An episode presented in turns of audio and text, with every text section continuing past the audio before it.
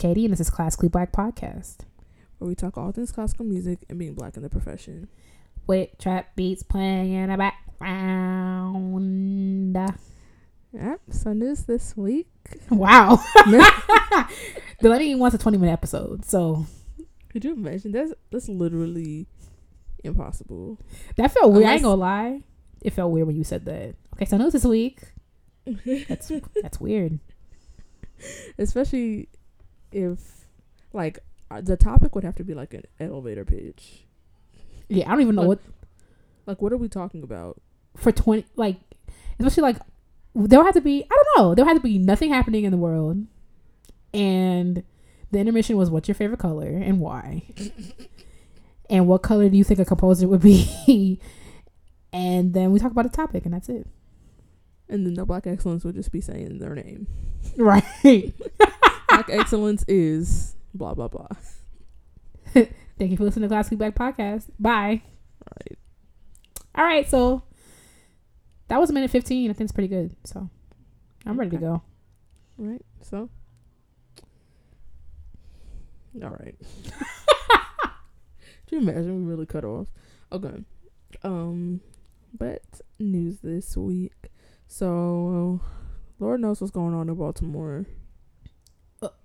They still haven't figured that out? No, actually, I don't even know what's gonna happen next because um, the other day. Okay, excellent news reporting. The other day. it's classically black podcast. Like they get what you Meanwhile, mean. Right. Like I'm I'm gonna link the article so y'all can see it. But um the other day, which also is not even gonna be accurate by the time this episode's released. But Yeah, we finally are back on our stuff, y'all. We ain't recording the day of okay, we were never doing that. ever. That wouldn't even work. How would? Okay. Um but the uh management offered a quote take it or leave it Ooh. contract offer. Um well they left it. So yeah. How bad could it be? I I feel like what is But- it? Okay it was not only was it it wasn't even like no staying the same. They were taking pay cuts in the contract. Oh, it was like like i, I mean i feel terrible for them. Um so yeah, it wouldn't be it me was- going to my conservatory and, and practicing down one on all them hours for you to tell me that you can cut my pay in half. okay i don't know about half. I don't imagine? have, i don't have those that those details um but um it is inevitably going to push back the um the premiere which was supposed to be what is this at the 14th september 14th Oh, that's today when we're recording. Oh no, tomorrow. uh, tomorrow yeah so um Oh my god! Ooh, I'm about to go on their website see what they say. yeah the I'm messy. 2019 uh 2020 season um was supposed to or is supposed to start tomorrow but obviously that's not going to happen. Um but the contract was uh offered at the expense of summer concerts so those were going to go and then likely a hefty pay cut.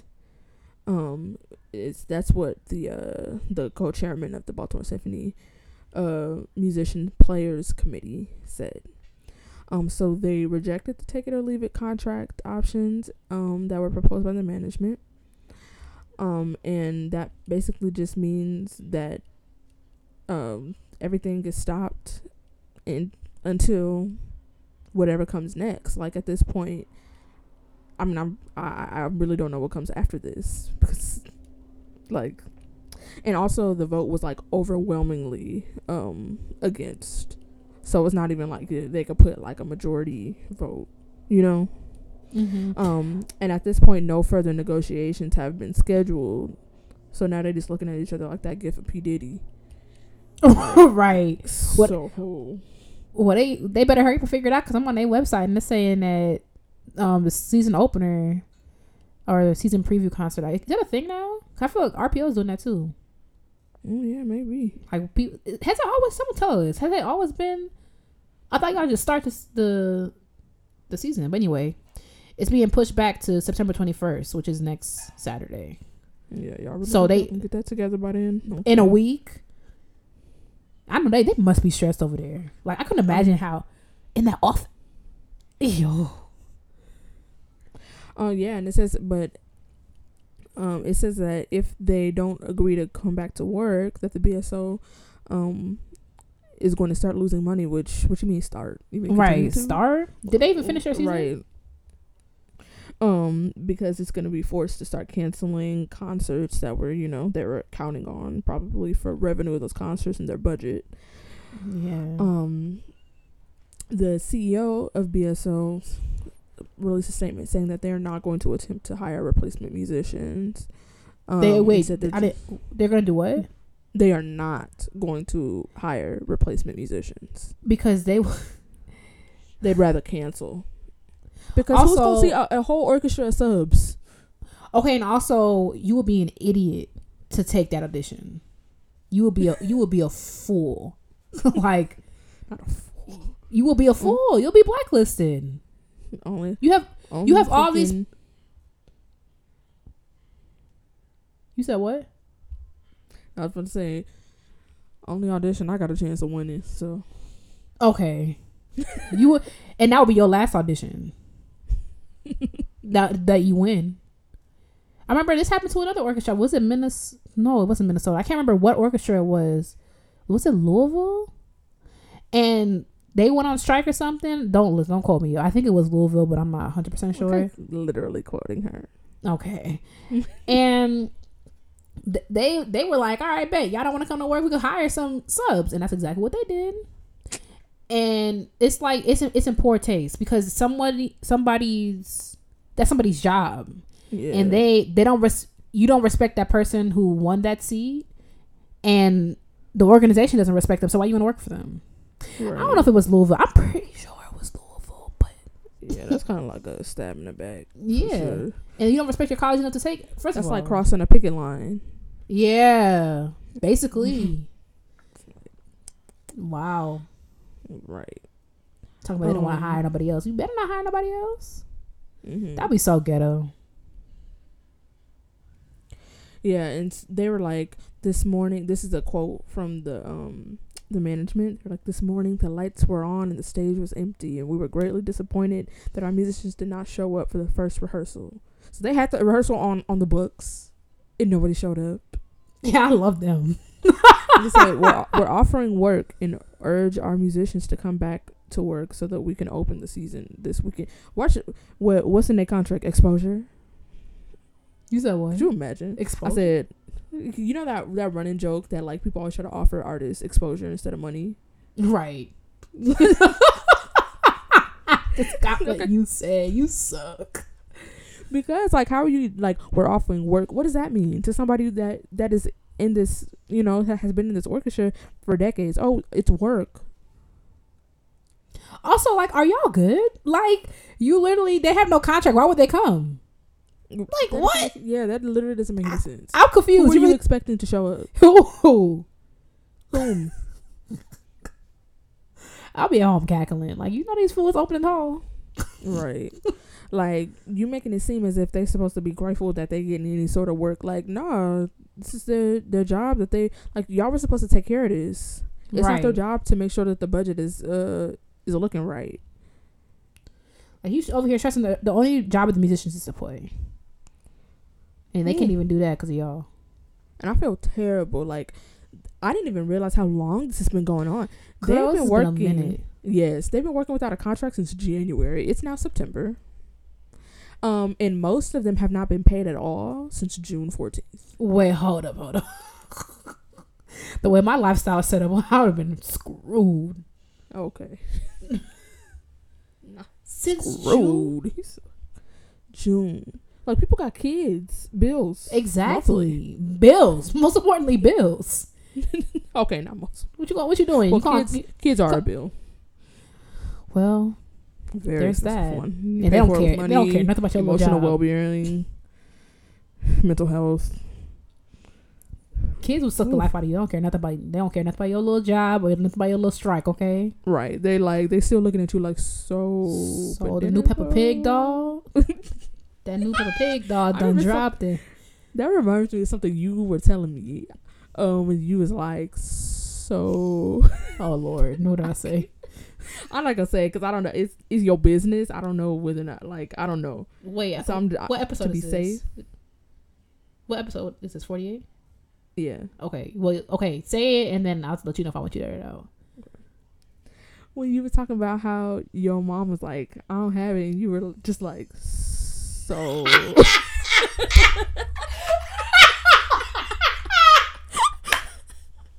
so the thirty dollars. She's like, here, Katie. You can leave that. I don't care. okay, because because when she was like, I got bills, and then I was like, you should have been like, yeah, this is one of them. That'd have been on brand with me. I'm telling you, you know what's fed up. Kids, don't care. They Like don't for care. real, especially at that age, my mom was trying to reckon with me, and I'm like, right. like So, now, like, you trying to okay, get them to understand like bills, responsibilities, other things that don't involve you, and they're like so about the field trip. right. Can I get the one hundred dollar deposit? You know how I know I think about it. Them field trips, like in high school, be wild as heck. Like we went to, where did we go? San Francisco. That was mm-hmm. like, I'm trying to think. Okay, New York wasn't that bad. I mean, yeah, it was. Y'all was traveling, traveling. Yeah, my high school- My, orchestra, my high school orchestra travels every other year. Wow. But yeah, we went to San Francisco, that was a oh. fourteen hundred dollar trip. They did take some people somewhere at my at my school. I just didn't go. I think they took some people to China.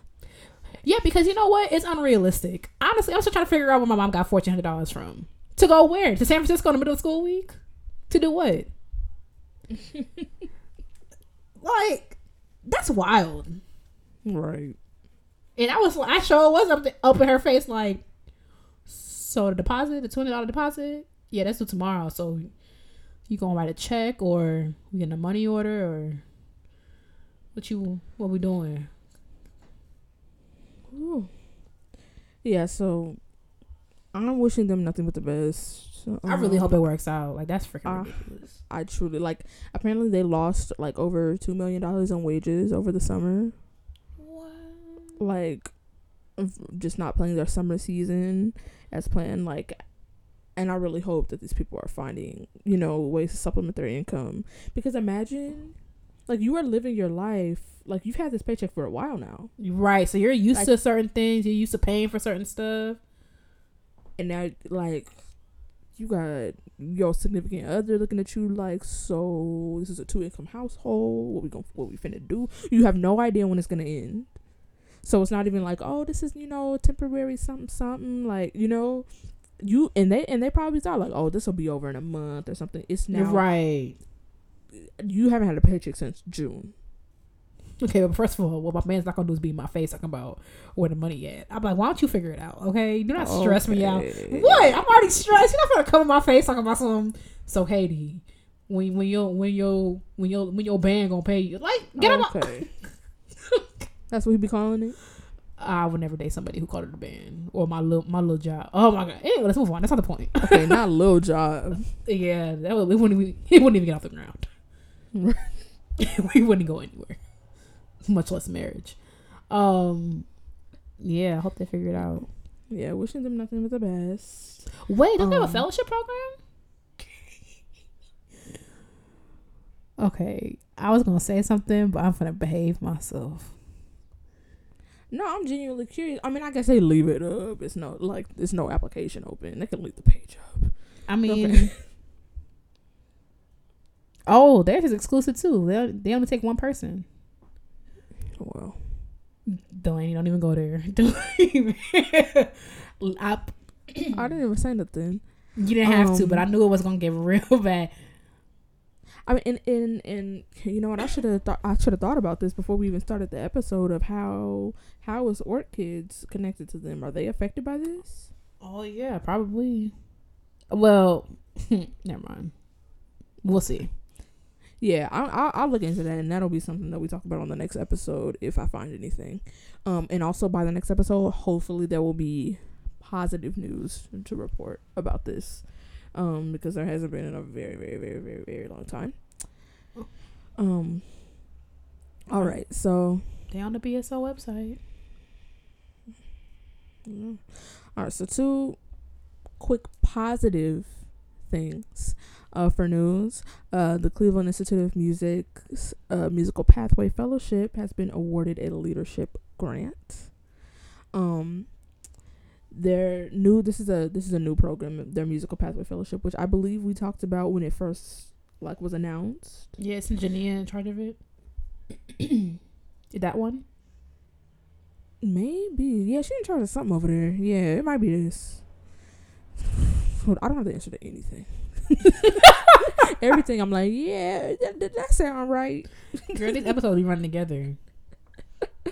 Um yeah, they've been awarded a three-year, one hundred and fifty thousand dollar grant from Cleveland's uh, George Gund Fund uh, Foundation to further accelerate CIM's leadership position in ch- changing the face of classical music.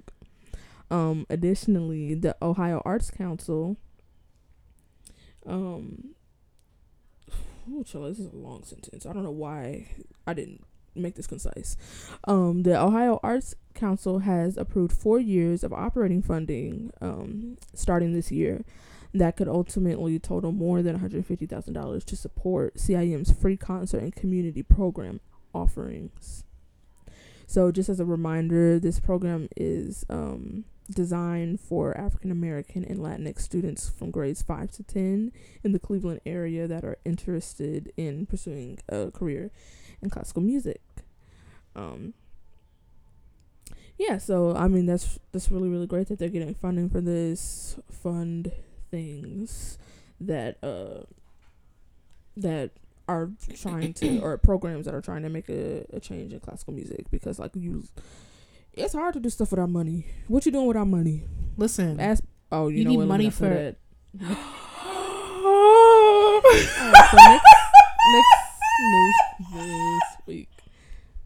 I'm ready to go. Honestly, Ask ask anybody. No one in particular. you suck. You Yeah. do. Never getting a job. Okay. um watch me. I'm gonna be out on the street. And they're gonna be like, Yeah, that podcast was fun while it lasted, wasn't it? okay. At least you got the LA Phil behind you. Yeah, okay. But they disown me. What is what's that? It's a video going around Twitter right now of Keke Palmer. Oh, and like um oh, you haven't seen it's like someone put the caption like oh didn't y'all used to talk? And it was like i don't mean to sound rude but i have never seen this man. If i saw him walking around the street i wouldn't know a thing. I'm so sorry to this man. I don't know him. That's what the Wow. LFL gonna say. That's what the LFL gonna say to me. Say about me. anyway. And eastman Well, Every, everybody i'm affiliated with after after yeah that's what's gonna happen if i keep it up at this rate you know people get nervous when you start speaking the truth. So I'll let y'all live in a lie. Okay. All right. Lastly, um, lastly, Anthony McGill has Whoop, been named. whoop, whoop. Sorry. Right, he's been he's Oh, been I saw named this. artistic director of the Juilliard uh Juilliard School's Music Advancement Program. Period. So when I saw this, at first I was like, "Isn't that Winston Sprott?" But he's the dean of the program. when I tell you this And- bunch of blackness going on over there, like Right, It's I was black, like, black. Hold on, I might even need to hop on over to Juilliard. I don't. okay, Um, I couldn't. So, but well, I could. But anyway, you know what? Let me stop. We're recording this. I was about to say something else trifling about Juilliard and people gonna be like, "Are y'all good?" alumni. But anyway, This CBP after dark needs to be a thing. yeah, It, will- and it will be Um, our last thing. right. So I'm. I'm excited for this music advancement program. Um, I'm sure like amazing things are gonna come out of this. Oh, absolutely. right y'all got two uh black men spearheading the whole initiative um one is dean and uh, one is artistic director so hopefully we're gonna see more um especially as artistic director hopefully we're gonna see more black composers being programmed uh more Mhm. initiatives targeted towards black students like it's about to be lit over there in nyc so Wait, because Bert is over there too, right? He is. I don't know. Yeah, I don't know what his involvement with that program is. But Bert's over there, Hassan's over there, Monica be over there. It's lit. that's true. Shoot, I need to go over there. Right, I, that's where I need to be. Y'all having a black old time. Oh. like that's where I need to be. All right. Um. Yeah, we can move on to intermission. Okay, so it is officially uh marching band season. Well, it's actually football season, but like in the SWAC, which is like the Southwestern Athletic Conference, marching band is really the star of the show. So if you're not familiar with what SWAC is, like every I'm the wrong person to explain this because I don't know nothing about sports ball, but every little place got a conference like the NCAA, whatever, um, Division Two, Division One. That sounds familiar.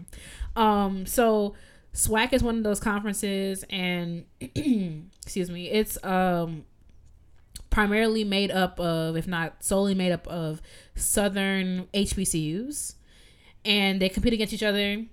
And I was doing a little bit of research in into SWAC marching bands. Um, and it's actually really interesting. I think it would be cool if we double back around and did an episode on it, just because African like African Americans have such a deep history when it comes to marching band. That's actually really fascinating. Um, I'm not gonna get too deep into it, but basically they started playing instruments and stuff for the war, like during the Civil War. And it's really because they didn't want them holding guns. Like African Americans didn't have the right to bear arms, mainly because they were f- afraid of an uprising. And I'm like, if y'all were afraid of an uprising, ain't nothing click that like, oh wow, maybe what we're doing is terrible. But that's either here or there. Um, so It's yeah, like I'm starting to believe that's never gonna click. So it's it's never gonna click. It's like here, play the drums instead because if we give y'all guns, like you gonna shoot us all. Like okay, um, so and then it kind of uh, unfolded from there. Also, like there was this huge like the John Philip Sousa movement, uh, brought the band popular, and then the cool thing about southern style marching bands is the fact that they have their own specific style. Like you know a black band when you see a black band. The music is freaking lit. They also have a different way of marching. I'm not gonna get too much into that. I never did marching band thank god. I don't know how people do that southern style or not like the idea of marching and playing i'm very clumsy. I don't know people know that. Like there's no way that went well. Oh, absolutely you hit a gopher hole, now your ankle down in Timbuktu. Like and i was watching um i was watching arizona uh, okay no i wasn't. I was watching alabama state which we're not gonna talk about to literally on the other side of the country. I was watching alabama state uh, which also has a huge uh, marching band in the swac and they um to get to their field their field is like down. They go downstairs. The marching band goes downstairs that i was like how That would never work. like I don't get it. I don't the co- the coordination of just like simple walking for me is like hit or miss. So now you add an Okay, instrument. that's simple. I mean, Now I literally slipped on a piece of fruit the other day. Like I was like, I could have me that? sworn. I was like, I could have sworn this only happened in cartoons.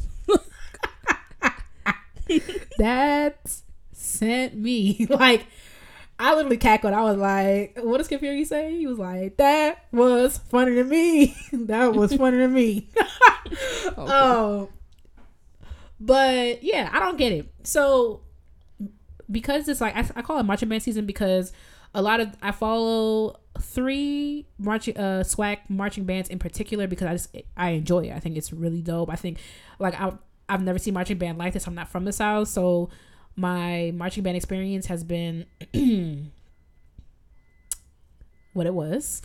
Um, Okay. so it's it's exciting to watch black marching bands because like they have a lot of them have dance lines and they play like with a bigger like a not a bigger sound because I remember talking to Peyton about it like I I don't understand how they keep up their chops honestly because like the power and sound that they play with and like the different type of style that they use um sounds painful but um yeah they're just fun so i'm gonna we're gonna talk briefly about the three uh marching bands that i picked um that i follow uh religiously the first one is the southern university the human jukebox um, Southern University is in Baton Rouge. It was founded in 1947. It has over 250 members, so all 250 y'all be on that little field doing that stuff.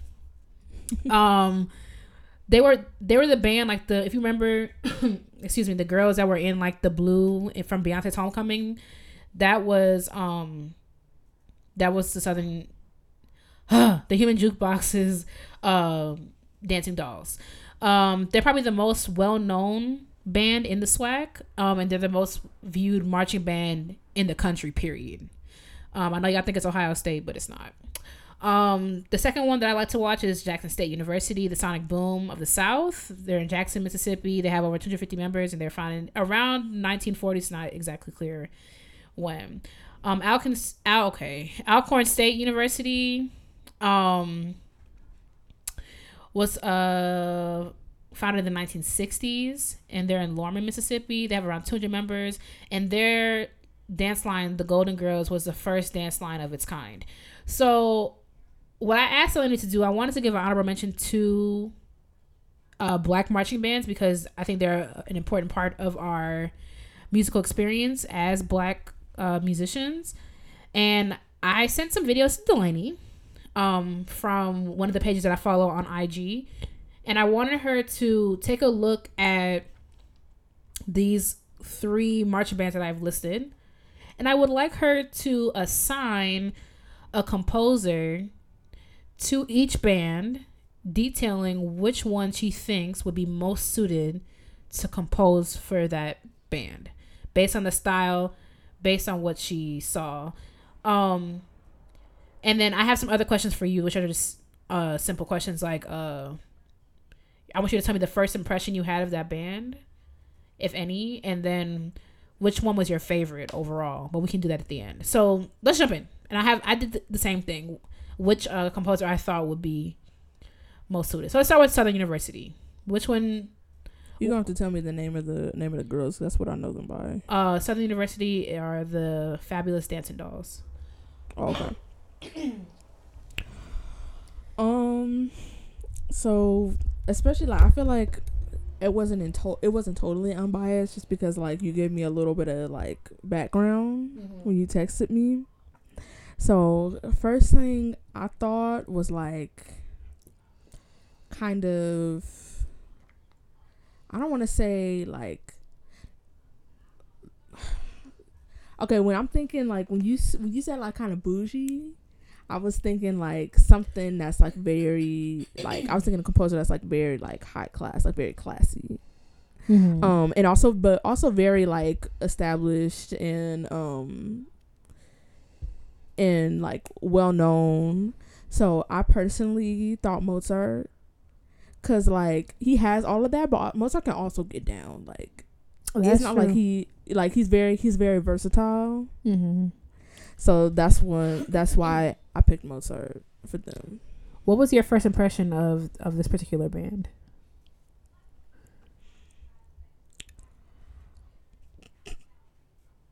I don't. I don't know. I mean, I to be completely honest, like it's not really my thing. So mm-hmm. I was yeah. just kind of like, yeah. um, I liked all of them. Um, but I wouldn't say they were my favorite. Not yeah. like not like favorite, but like I remember for the first time because I've growing up in the north or whatever. Like we don't have this type of this style. Like we don't start seeing this type of dancing, this type of marching band until you get like somewhere around Tennessee. Um, mm-hmm. but like my first impression of, of, the dancing dolls, like if I remember correctly, like this is a long time ago, I was like, oh, like they kind of like that's kind of cool. Like I think, in, and I think in general for all these bands, like it's not like something I'm not used to seeing. Like I've never seen it before, and I'm like, oh, there's a dance line. They they sound different. Like the sound is different. Like did you have any of those experiences where it's just like, Katie asked me to do this thing, so I'm doing it. Oh, okay. I think there's an in between. There's definitely in between. I mean, my impression of marching bands also, like in general, like the only connection I have with mark like like HBCU bands is my ex best friend who's in one. See, um, isn't it easier to say that like ex best friend or like former best friend? You used to make fun of me for that. Yeah. You used to make fun of me for that. But there's also like, I mean, I never had a situation where I was like, this is literally the only term that fits. Like, my former best friend um is in one and I mean, I I mean, one thing I will say, like I admire like the hard work. Like you can see that a lot of work and pr- and practice goes into what they do because when could I could I ever see myself up there doing that? I that? would never. And it's remember they're in the south. It's hot. I'm I'm already not doing that. Already. Like there's like that's one thing I could say for every single one of them across the board. Like it takes like you could tell it takes like so much dedication. Like I remember uh, the closest thing I've ever come to this was cheerleading, Mhm. and I was already like, girl, One thing about them in, in general is that a, a lot of these dance lines they do cuts. I don't know for the band, but they do cuts. So like some of the girls don't be dancing every week. like it's like you it's either perfect or it's not. Can you imagine if orchestra had cuts? I mean, like if you can't put a piece, you're not playing that week. I mean, and you're also not getting paid. Um, for Southern University, I chose Mahler just because um, not really looking at the girls so much as like the sound. Um, I think to me, Southern University, besides FAMU, has like the best sounding band with what my classically trained ears are, are used to hearing. Um, and I think Mahler has a very brassy sound with with also being like quite an quite inviting. So I picked that for Southern University. Okay, next one. Jackson State the Sonic Boom. Boom boom boom boom boom boom boom boom boom boom boom boom. Do you recognize that song? yeah, Are you being you're being facetious? no, Oh, I'm about to say, yeah, it's it's that that one Get Ready by the Temptations. mm-hmm. Yeah, that's their that's their like I don't know, they played at they played at every game. But yeah, okay, the Sonic Boom. What'd you think? What'd you what'd you pick? I picked your face. Um, Prokofiev. You know what? I almost thought you weren't trying me. I really did. At first, I was like, Hailstork, but I'm like, why would it be Hailstork? And then you mm-hmm. wouldn't say your fave, and I'm like, I know she wasn't say going to say Wagner. Okay, so like the same reason why Wait! you picked Mahler. What? Okay, What? Because people all weird and stuff. Okay, Oh. I know that, but like also there are just certain things like like there are certain things uh, like largely I feel like not really Prokofiev because like I would have picked Mahler because like uh, the brassiness how you said for the last band for um Southern, but I just feel like Prokofiev every now and then has these really like good brass moments like in Dance of the Knights. It's a prime example of that.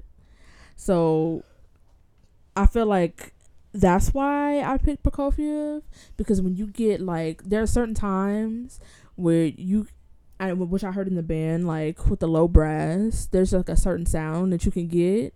I just felt like it reminded me of that because like every now and then like when Prokofiev's not doing weird stuff like he also he also gets that. I feel like it was um it was also like really versatile like with the with the girls too because like how we how you were saying like they're sort of in the middle yeah. in terms of like they're not really bougie but they're also not like super in your face super hard like i feel like prokofiev to me has a lot of versatility Yeah. so that's the the parallel i drew Um, I think for me, um, Jackson State is actually my favorite marching band because I think they're the most well rounded. I think their dance, their dance line, um, is parallel with the sound of their band. I think they're because the dancing dolls can be kind of boring sometimes, but I think they're always exciting. Everything about Jackson State. We going to a game, Delaney?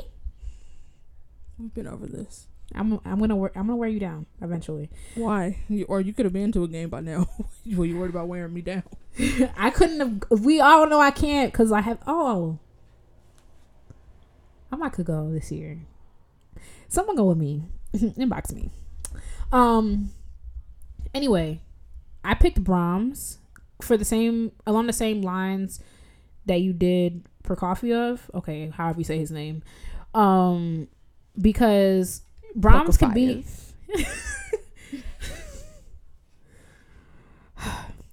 because Brahms can be very brassy, but also like be really delicate. And also Brahms to me is a really refined sound, in my opinion. Um, I'm actually really mad at Brahms right now. I, just re- I remembered that because some of the stuff he'd be writing, I'd be like, why? Um, but yeah, that's what I picked. Okay, last one. Alcorn State. Uh, fun fact about Alcorn State: this was the first uh dance line that didn't have no batons or no flags or nothing. This is like the the very first one. All the other girls followed suit. Okay. So honestly, like the first impression I got was attitude. They are like fun. watching. Yeah. They are very fun. you- And so my pick comes out of Trife. Um because you know at least one of you know at least one of them had to. So I was thinking of like who it's and it's barely even based on the music, but I was thinking like attitude, composer, who who I'm gonna pick. After this past couple episodes we did, I was like, I, I must go with my boo Tchaikovsky. You know what? you know, I'm gonna agree with that because I forgot how rude he was. He is, and I just feel like he bout it. Like Yeah, yeah. you know who else was bout it though, for real? who? Prokofiev. Prokofiev But- was about it. Wa- Was he about it or was he crazy? He was about it because he was finna fight Stravinsky. And which, which is what I would have been here for that because I feel like a lot of y'all like to do a lot of talking, and I feel like, I mean, even though I support Tchaikovsky and what he said, I mean, it was kind of rude, but you saw Brahms and everything was all hunky dory. I have a problem with that. Like, I thought, I thought y'all was, he was squaring up. That's true. It was a lo- was it a long time though? It was like ten years later. It was ten years later. Like like if he had came now you fifty trying to square up at, so- at somebody's house like that's a little inappropriate and ridiculous. and also looking crazy like if Br- Brahms should be the one uh, Brahms would look crazy if he pr- uh, approached Tchaikovsky just because Tchaikovsky would have been like what are you even talking about Right. It's been a And whole Brahms- decade.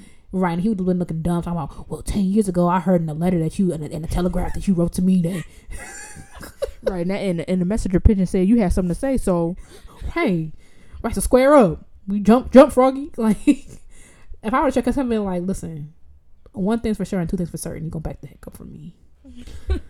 Um okay I, I said Bruckner at first because the the oh, it's kind of rude. Because because Alcorn State's band is like not it doesn't like it's not the most inspiring. I mean, I'm not the one who needs to be inspired, but like in regards to like my, my other two faves, but then we talk about like the the Golden Girls, yeah, Tchaikovsky, he was freaking about it. Like, yeah, I would agree with Mhm. that.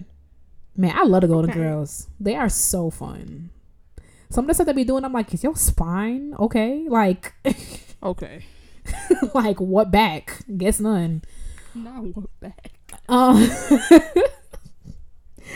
um. So yeah, we had a little history lesson, a little mm, something. If you're not familiar with these bands, I mean, uh, I think uh, uh, you know. I feel like more people are just because of like Beyonce and like Coachella. Like that whole that whole experience was the Black college experience. You had lines and pledging. You had the Black uh, marching band. So like, take a look. It's very interesting um, especially in regards to like the history surrounding these bands.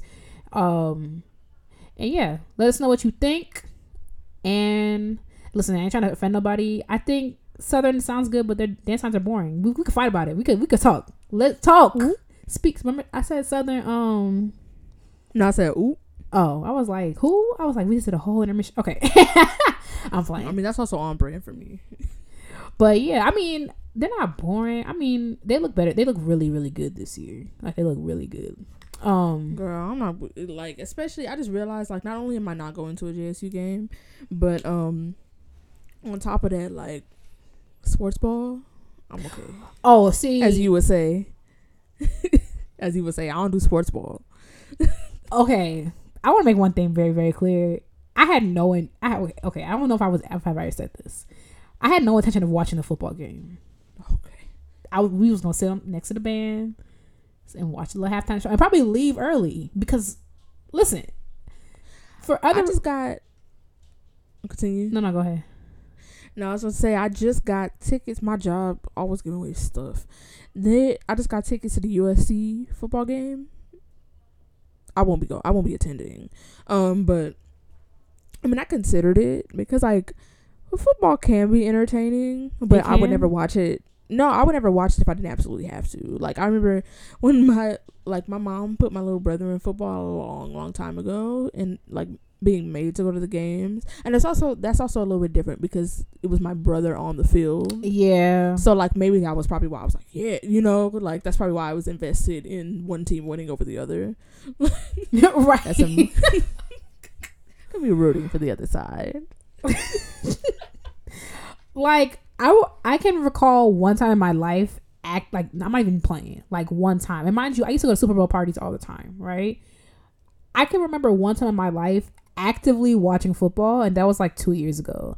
And my uncles were they weren't annoyed but I was like what are y'all cheering for? And like even like the basic fundamentals of the game I are over my head. Like I don't I don't understand. It's like you score six points and then you kick it to the little fork and then it's seven points. Oh, okay. That's not Yeah, what it's called. Nothing about none of that. Oh, is it that? Is it a fork? Oh, I guess it is kind of like a tuning fork, a wide one. Yeah, you, you kick it to it the a touch, Yeah, a touchdown? touch. Yeah, touchdown sounds Somebody, familiar. somebody's, somebody's blood is boiling right now. a Like touch, touchdown sounds familiar. It's not a goal. no, I, a touchdown. No, that's when you get a point. But I'm just trying to say, I was like, oh, was that like a touchdown? I don't know what to call it. I, I, I thought the thing was called a touchdown thing, like a touchdown line or. oh yeah, you're right. You're right. Oh, and I know the the the fumble is when you fumble like you get the like- bag. Yeah, you get the bag The and bag? fumble it. Yeah, that's, that's from a song. You get the bag and fumble it. I oh, get the Oh, thought bag. I flip like it and you were calling it. that. I was like, it's football, so it's not foot bag.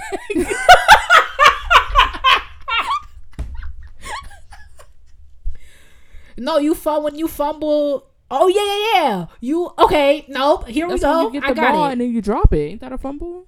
Yeah. Okay. No, I think okay. This sounds familiar. Okay. Basically, okay. You start at the the fifty yard line. Is that the halfway point? That makes sense. Let's go with that. Okay. You start with the fifty yard, and then they tackle each other, and you're trying to you're trying to advance advance across the field You lost me. to, and then and then you you throw it, you kick it, and then man, said you're trying to be fancy. You and, run. and, and then you right you gotta run somewhere and then you and you catch the ball in the end zone ooh okay and then that's six points and then you kick it in the tuna fork and then it's seven i think that's how it works i'm very proud of myself i remember that oh, I Yup. didn't even know that this stuff was worth more than. Why don't y'all just make everything one point? See man ask y'all- us see i feel like hockey's so much easier because it's like I everything's one point i mean i won't be playing hockey i feel like that's stupid um Y'all still putting young kids in football. I would never understand it. Football's You- such a violent sport. It's It is so very so violent. violent. Like I can't. Like I mean, you like? And your brain not even de- developed like that. Oh, and you, you relying on you relying on that tiny little brain stem to keep sturdy. Yeah, okay, go First, ahead. you got, you, got, you got like three little hairs connecting the brain to the top of your skull. You rattling around like a maraca. Yeah, well, and especially like I remember I was watching. My mom was watching this like kitty football thing, and and it was like a show. It was on Netflix or something like that. And um, like I just it was like the coaches saying we're like way off topic at this point, but it's fine. like the coaches were like he like one of the coaches was like telling his players like specifically how to hit the boys on the other team, boys as in children on the other team to knock them out and like do like damage to them where that they could not get back up. I was like I was like you should go to jail for that. You really should. Like the way he was explaining it was lit- like I was literally like tearing up. Like I cry very easily. Like I I'm the first to admit that, but like it was really gross to me. I was like these are children and you're trying to give them you're trying to permanently hurt them. For for what? So you can win a football game? Right, a A, football children's football game? game. Right, You freaking capture. the it's not like you- not capture. it's right. What is it called? It's, it's not like you own an NFL team and you got millions of dollars on the line. Like, are you kidding? These are kids. I was I was truly disgusted. I mean, I used to when I was a cheerleader, I used to cheer for um a football team. mm-hmm. Snoop Dogg's son was on. But Okay. but yeah, I mean that's the only thing I got w- regarding football. I mean, how did we even get to this topic? because I was telling you that if we go to Jackson, I'm sorry, when we go to Oh. Jackson State, that we're gonna just won't be happening. when we go, we're gonna be um. You can Facetime me when you're there. when we go, we're gonna be watching the band, and then we'll probably leave at intermission. Is that what it's called? No, halftime. sorry, it's sorry. we got intermission, tuning fork. I would leave. I would leave at the halfway mark because Mississippi makes. Oh, me, and I went to the Super Bowl. oh, see, Mississippi makes me nervous, so I just don't want to be out that late. I'm sure it's There fine. People when live we were there, they was trying to watch the game. I was like, I have literally. No. I'm like Beyonce is back here, and you're watching the game. Yeah, okay. I'm like, I'm like, they get paid millions of dollars if they win or lose. Look at the look at the Bears. They're still going strong. I don't know what that means, The but Bears in Chicago. You don't? Do you even know what your football team is in L.A.? I know that the Rams are coming, which I believe that's football. The Rams is football. They're coming because they're gentrifying the city that I was born in. That's the only reason why I know what they are. It's because that stadium is going to kick all the black people out of Inglewood. So great. Yep. Woohoo! Sports ball. Let's move on. Like, I mean, that's the only reason why I know what that is. That stadium, and they're gonna build shops around it, and then all the white people are gonna move on. I mean, move in, and so great. I mean, luckily, my family owns property in that neighborhood. But like, what about now? I'm, I'm not gonna want to move back there to live next to. Never mind. Let's go. Yes. What's the topic? I'm I'm I feel like on the show I'm constantly digging the hole deeper and deeper and deeper for myself until I mean, I support it. So Sportily Black podcast. right. Could you tune in here for your sports updates? That would go terribly. First of all, neither of us care enough. We wouldn't have a show. Right. Come on, athletically black. Uh, let's talk about sports. Right. The sport I know the most about is probably tennis, and that's by uh not that's against my will. I mean, I don't know about any sports. Uh, oh no, gymnastics because of Simone Biles. I like to watch her flip around. That's fun. Mom is constantly watch, watching tennis. Tennis is so home. boring. It keeps doing the same thing, back and forth, back and forth. You back could and forth. not tell her that. I mean, she was in there yelling at the screen. I'm like, you know, he can't hear you, right? I mean, I'm and tennis is like not fun to me because it's hard. I don't like hard things. Okay, like Okay, you literally play an instrument. I don't mean okay. an, Yeah, arguably, an arguably very very hard thing. I mean, according to my practice session today, yes, very difficult. I was like, girl, first position, what's going on? Um, no, I mean like, okay, my cousin Monica plays tennis, and she's like 16, and she like body me. I mean, it was very difficult, like because it's a lot of place you got to cover. Like Yeah, it is. you can hit the ball anyway. And I gotta run, and then we had to start running and stuff. And she was like, and she was making a way funny fun of the way that I was holding the racket and stuff, and and f- follow through Katie, and you gotta stand Oh like this. I was just gosh, I'm like, getting flashbacks. I mean, we my mom used to make us go to the park and play tennis with her. We've got um, she put us in uh this little hood tennis class. okay, with the same i mean it literally was but i mean like it's good because you know somebody giving affordable tennis lessons in the park like for a group of black kids like that is good Right, but, so also um, Serena Williams learned tennis in the hood, so exactly but i just mean like that's what we was doing um i'm just saying like that that takes me back yeah, it was. It also lasts like a smooth thirty minutes, and I was like, well, this was fun. No, I didn't give up that easily. I think she had something. Something went wrong, but okay, we must move on. We're like an hour in. you are It's like fifty minutes. that's, that's crazy I don't know Okay. how that happened. You know what I feel like? You Um, know, th- it's happening today. I feel like we we're forgetting that we're actually recording something because that yeah that sports tangent is like a that went on way too long that's a normal Katie Delaney tangent. like, yeah oh well. All right, y'all. So I'm literally bent in my bed right now. But um all right, y'all. So this week we're talking about some of y'all's faves Yeah. briefly. Um so I'm sure a lot of you know or have at least heard of Two Set Violin. Two set violin is a pair of individuals. okay. Um, this is going swimmingly. named. Let me pull this up. Um, Oh my god. Brett and Eddie. oh, okay. So they're two violinists. Hence the name two set violin. They're two Wait. violinists who Oh, are, two set. I set? guess, That doesn't make sense. I just realized that. girl. I don't know where that comes Two from. Two sets? It's don't know. two sets of them. It's one set. There should be one set violin. so I don't know where the name came from. Maybe let me maybe it Google came from a place where it does make sense. I have no idea. Oh, you know what? Maybe that Um, Australian vernacular. You know what's crazy? Isn't it crazy how I'm not from Australia, so there's no way I could speak on something from Australia if that's the way they. All right, all right, I- all Isn't all that right. crazy? No, okay. It's not. um. it's okay, not- Let us get there. Let us get there. Okay, I'm, I'm gonna Um, Google it though, cause Google's here for me. She's free. She's right here. It's true. So I'm gonna- You don't know something, you can always look it up. Something You don't have to that talk about it. confuses You don't- me. You don't have to volunteer your your opinion that nobody asked you for. But what this will make Yeah. more sense. I'm, I'm just gonna dig Um, into Google, see what she has to say about uh, one set violin.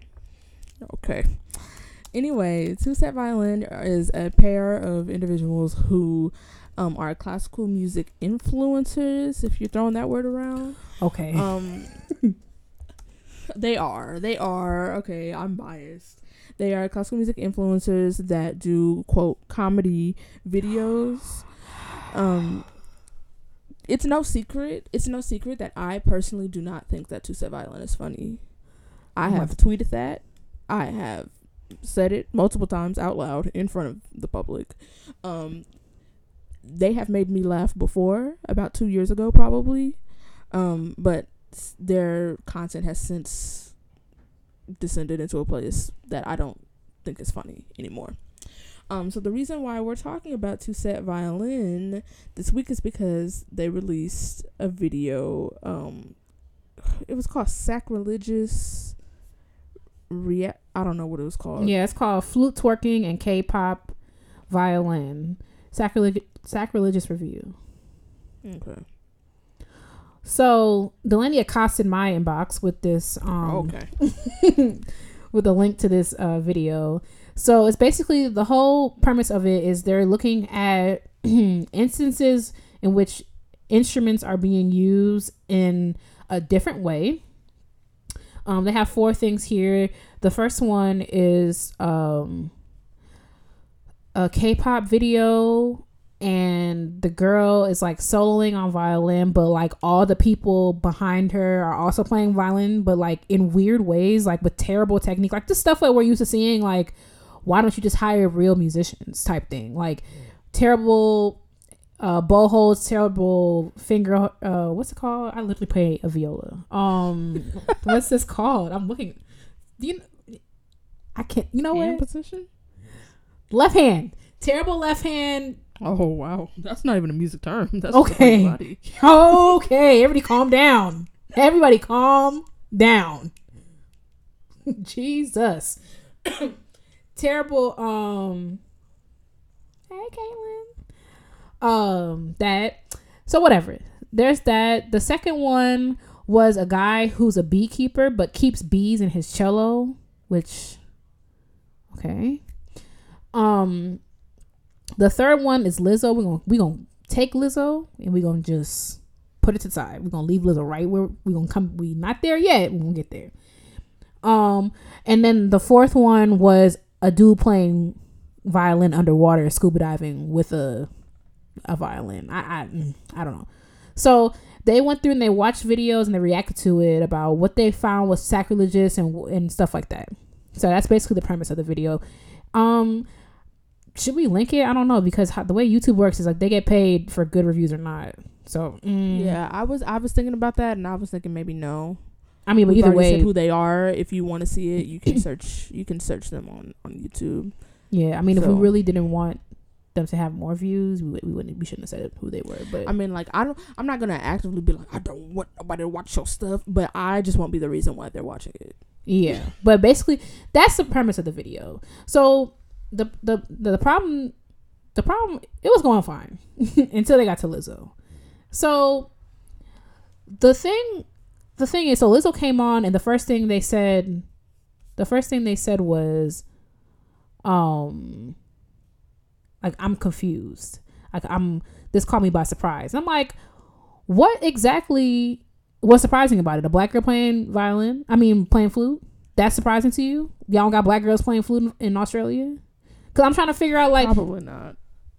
I'm trying to figure out like what I mean like yes, okay, I'm not gonna I'm, I know I'm biased. I like Lizzo. So I'm not gonna be like whatever she's in what those things called like that all the girls be wearing like is that a unitard? Is that what it's called? Yeah, something like that. Yeah. All the girls wear that. Unitard. Beyonce, Cardi B, Meg The Stallion, they all wear unitards. With I guess that's the wave now.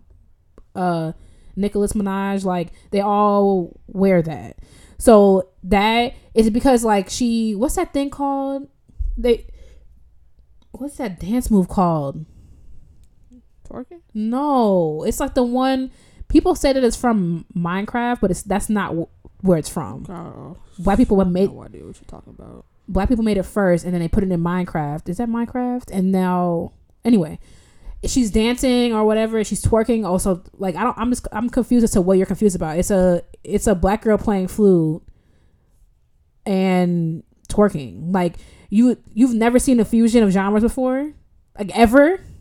Like that's not something y'all do at all? I'm just confused as to why I don't understand uh and they were like, "Yeah, this is sac- sacrilegious for sure."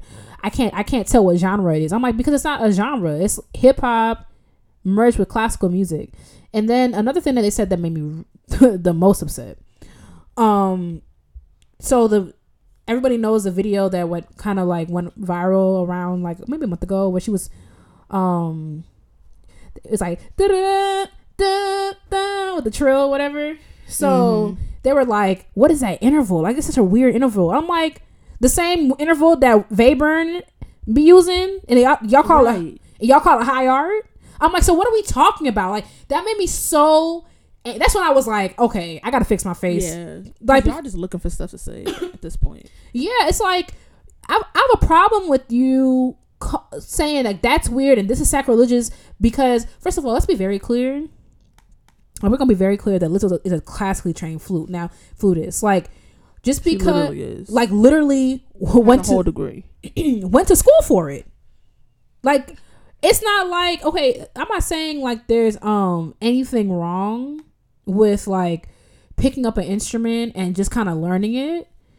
There's nothing wrong with picking up an instrument and and just playing it. Like people learn guitar all the time, but Lizzo's actually classically trained, just like you claim to be. You know what I'm saying?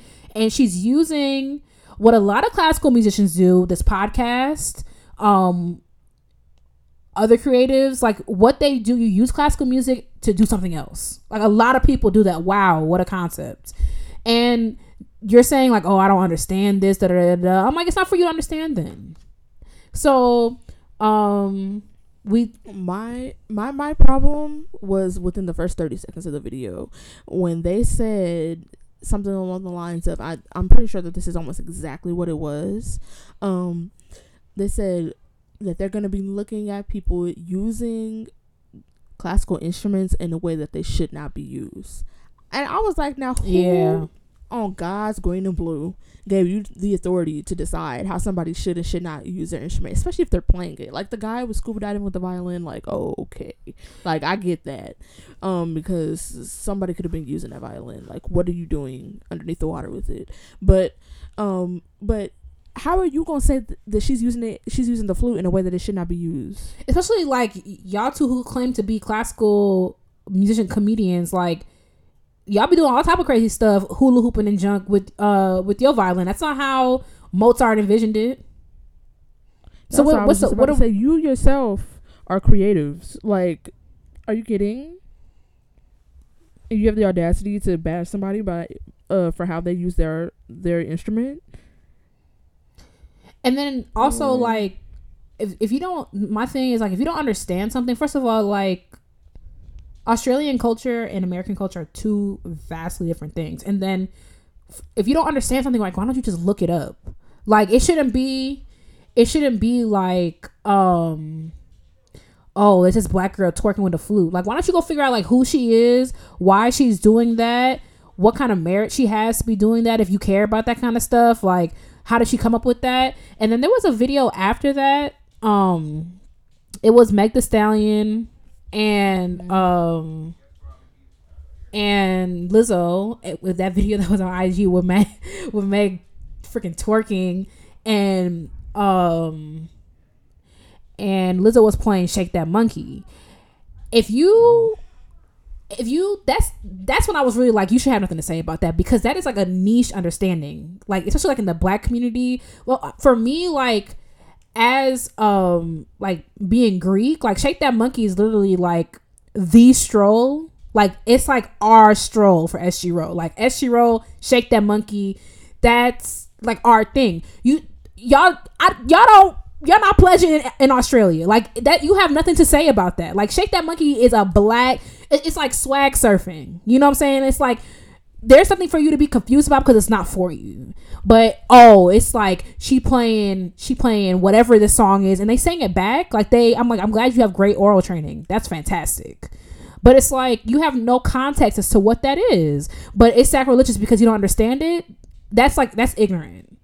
That's yeah. like that's like me going to um me going to I don't know Malaysia and they they playing the viola a different way. I'm like, mm, this is sacrilegious because it's not the way I was trained to use the viola. That's ignorant, and it's like yeah. and it's not funny. I, it's not.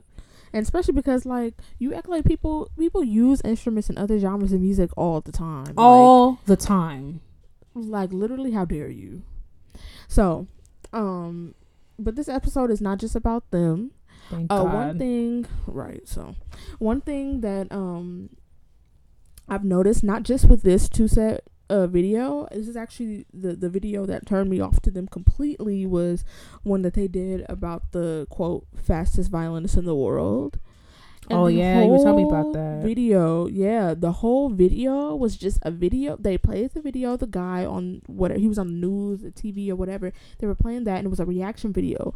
The entire video was just them tearing him down, like him playing and them like pausing it and be like, "Oh, oh you hear how bad that was? He's not even doing this, and he sucks." And he blah, blah, blah, I'm like, I was like, I cannot believe you guys recorded this hopefully you watched it, you edited it, right? And then we're like, "Yep, we're happy with this," and then you uploaded it, and then you kept it up, and then nobody said anything.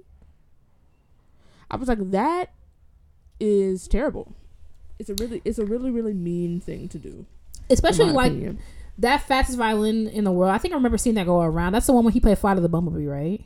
Mm-hmm. It's like if he he it's clickbait, okay? Like that's how YouTube works, and like I, you out of all people should know that. Like can Hilary Hahn play faster than him? I'm sure. You know, it's like that's not even the point. So for you to go in like critique his technique as creatives, it's like it's pathetic to me. I mean, yeah, I think and, yeah. And I feel like I'm like y'all act like he just picked up the violin and did that. Like obviously there's some sort there's some amount of training in um in practice that goes into doing even what he did. Yeah, know? like that's not even that's not it's not like he just picked up the violin and he ain't know nothing and right. Like that doesn't. And are you perfect? I don't see you up on the stage with the Berlin Phil.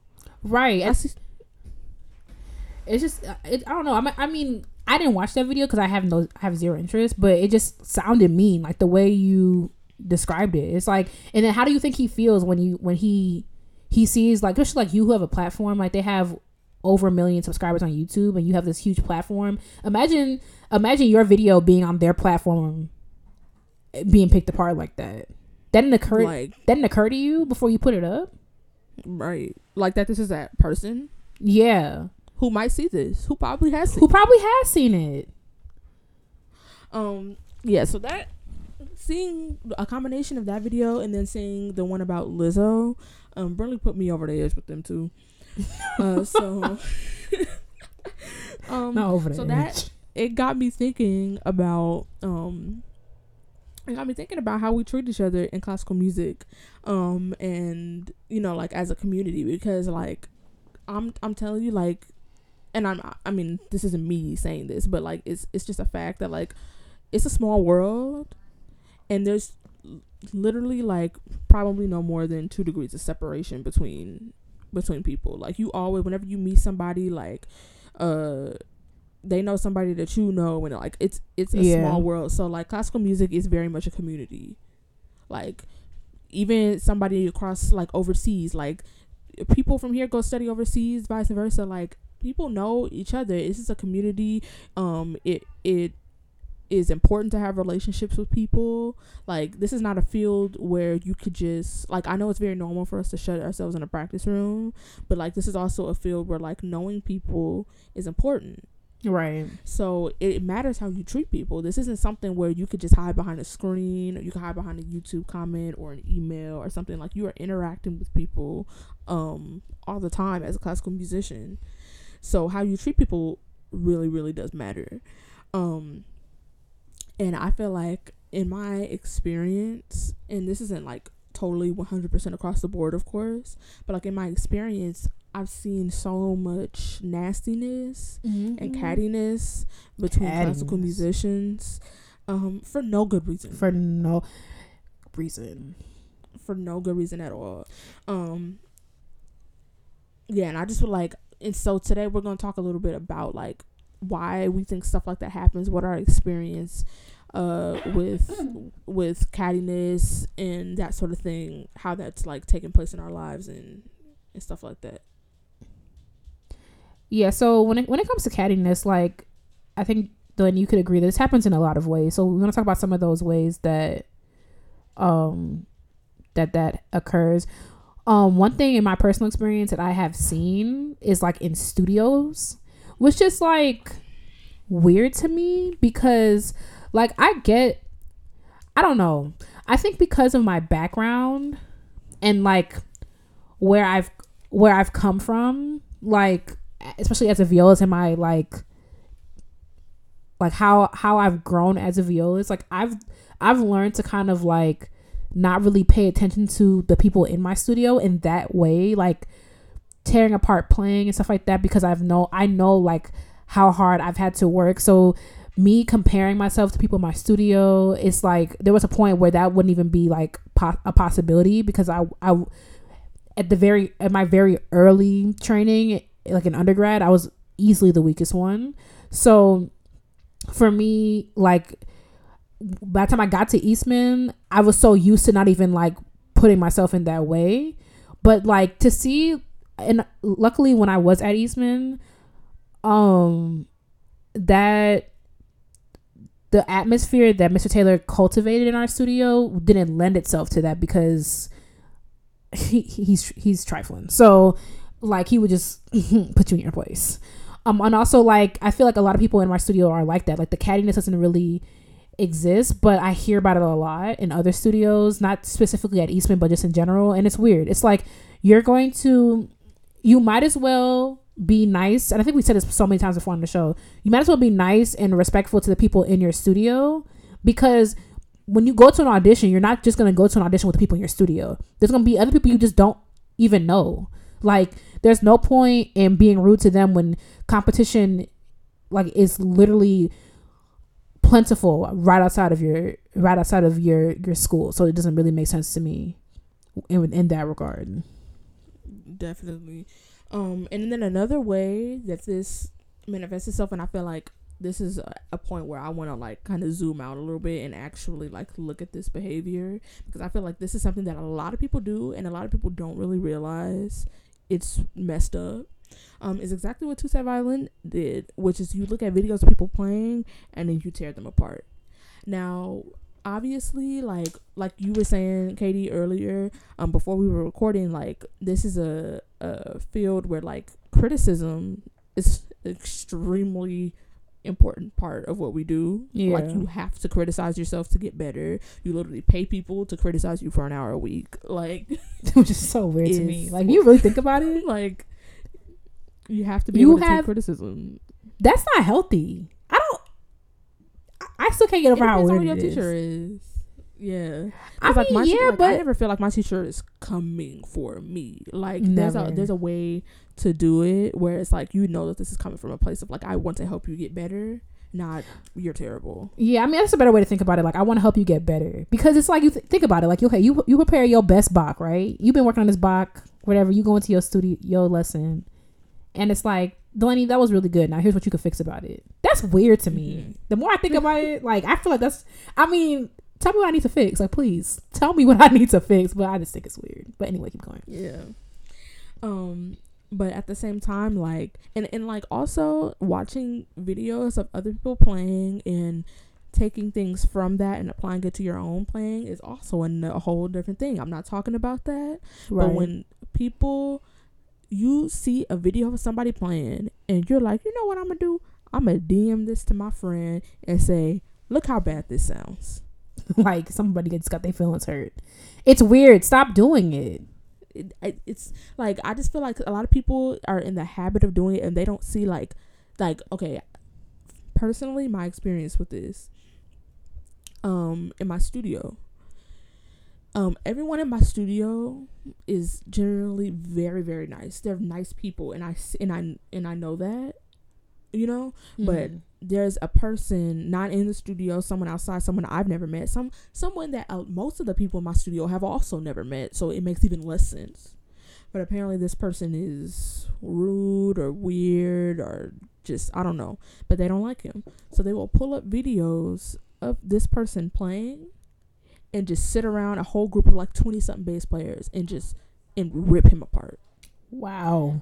like and this has happened multiple times and like and I and like I remember getting up, getting up and leaving because I was like I, w- I refuse Yeah. to sit by while y'all do this. I was like this is so mean and I and like one I pretty instinctively empathize with people and put myself in their shoes. I'm like I don't even know how w- how would I feel if there was a group of bass players of 20 something bass players sitting around pulling up a video of my playing for the sole purpose of pointing out every single thing that doesn't sound good and every single thing I did wrong Yeah, that's messed up.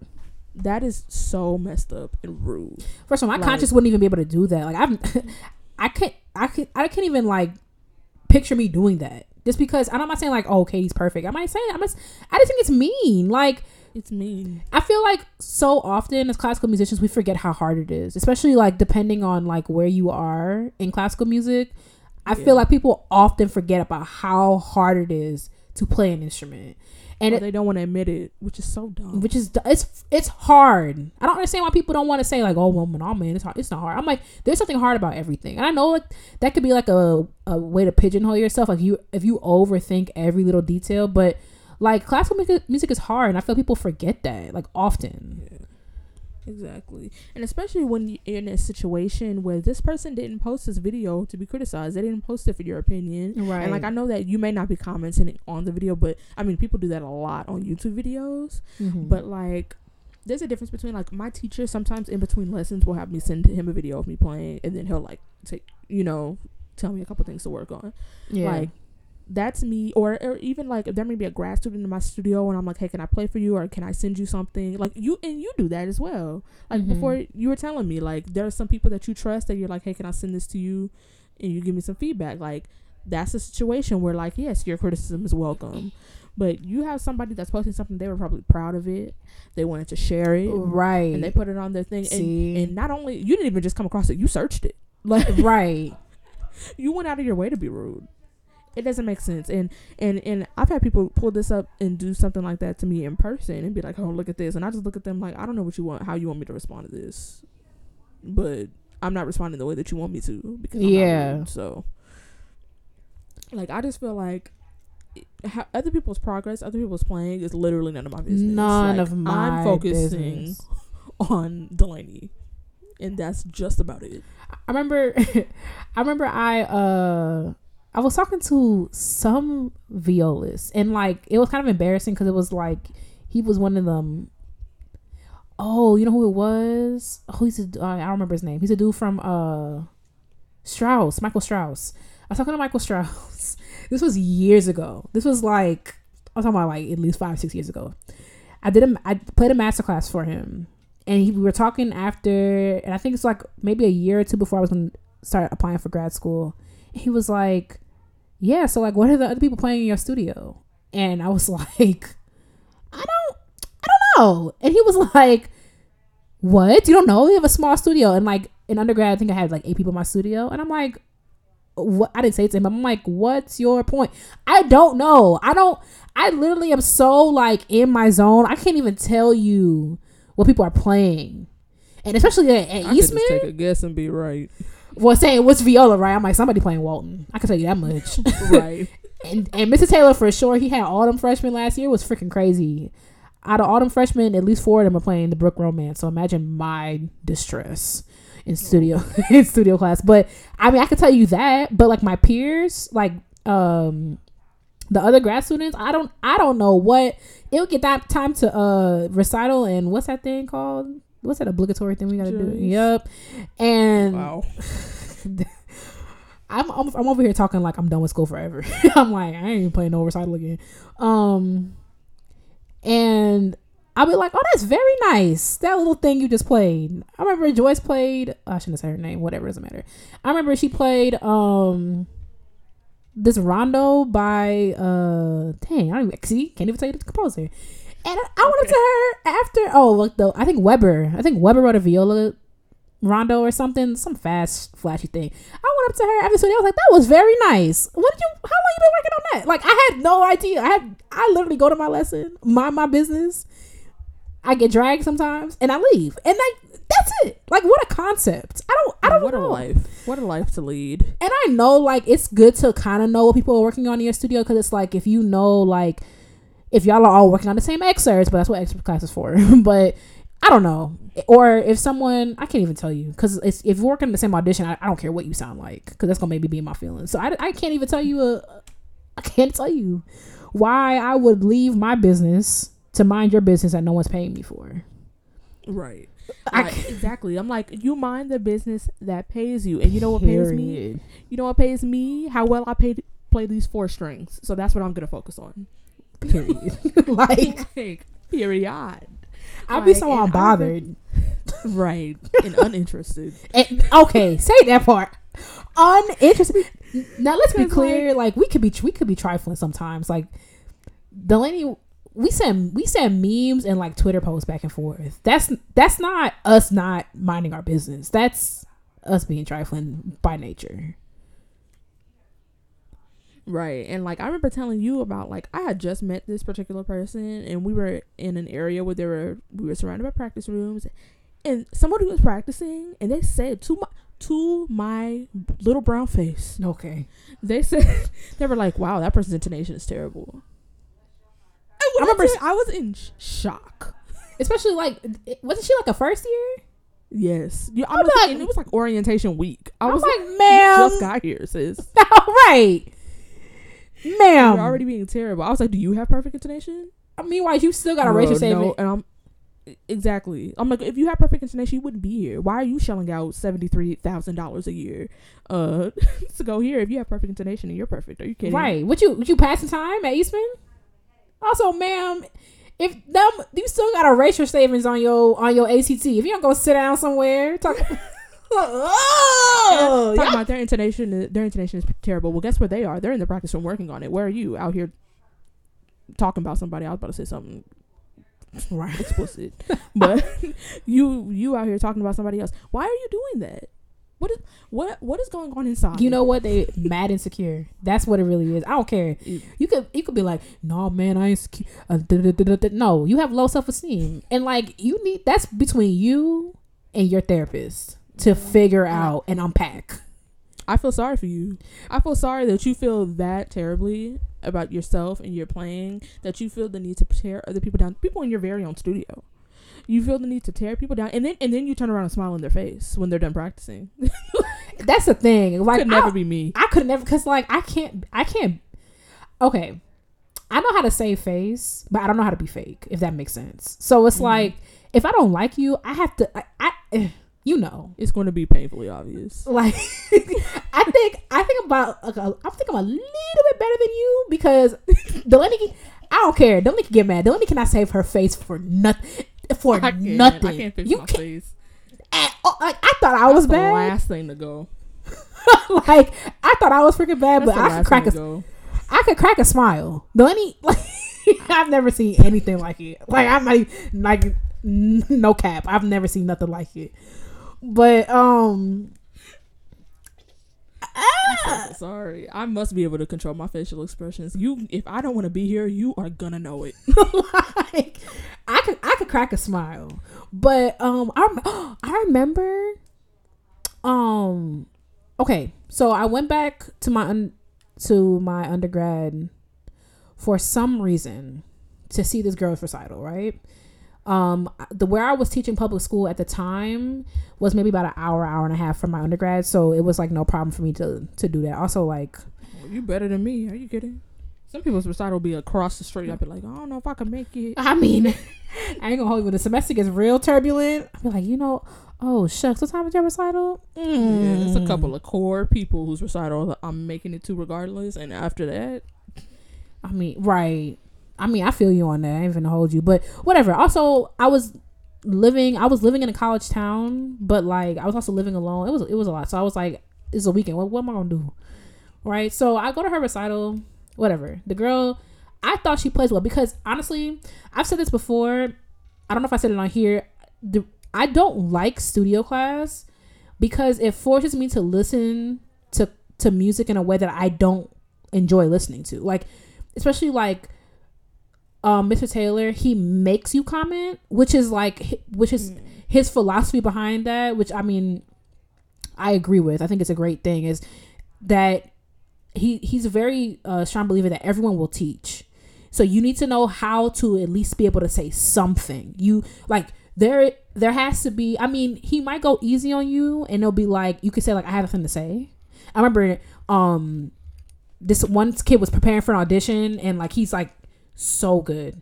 And literally one by one everybody went around the room and it was like I have nothing to say. I have nothing to say. I have nothing, like it was he did a really good job. He it wasn't good the week before and then he came back and it was whatever. So it, but it forces me to be to listen to music in a way that like I don't like to do it because I just want to enjoy it. I don't want to be like, oh, what I gotta say, what I gotta say, what I gotta say, because you're gonna be like, Miss Brown, what do you gotta say? Um, yeah, I keep my mouth. It's so so rare that I say something in studio class. I think maybe three times. So that's once a year really, so you far. you must speak, and even Well, yeah, yeah. Now that I'm a senior, um, I'm sure he'll call because he usually calls on grad students and seniors. Um, if he calls on anyone at all, oh, see, like yeah, yeah, he'll call you by name. yeah. So if if there's time, which GT always makes time, if there's time, everybody speaks. If there's not a lot of time, the seniors and grad students are definitely speaking. So either way, I'm screwed, right? So, but I go to this girl's recital. I'm enjoying it. She plays Walton top to bottom. I'm like, is this the same girl that came in when who's a year younger than me? Like that's freaking crazy. You play Walton top to bottom. I was like, do your thing, girl. So this other girl that I don't really like to talk to no more, so I just don't talk to her. She um we were talking after the recital and she was I was like, Oh my god, that was so good, like da da da and I'm like, She's come such a long way and she was like, It wasn't good. And I'm like, Are you kidding? And she was like, Yeah, it wasn't in tune. I'm like, first of all, Walton's impossible to play in tune. And I'm like, also, how dare you? You want a job yet, sis? right. I'm Why like, you giving out your opinion for free? That's crazy. And I mean, like, to be fair, it wasn't at her recital. Like she, it wasn't that trash. It wasn't like right after. Like, woof, what a doozy that was. It wasn't that. It was like, Oh, okay.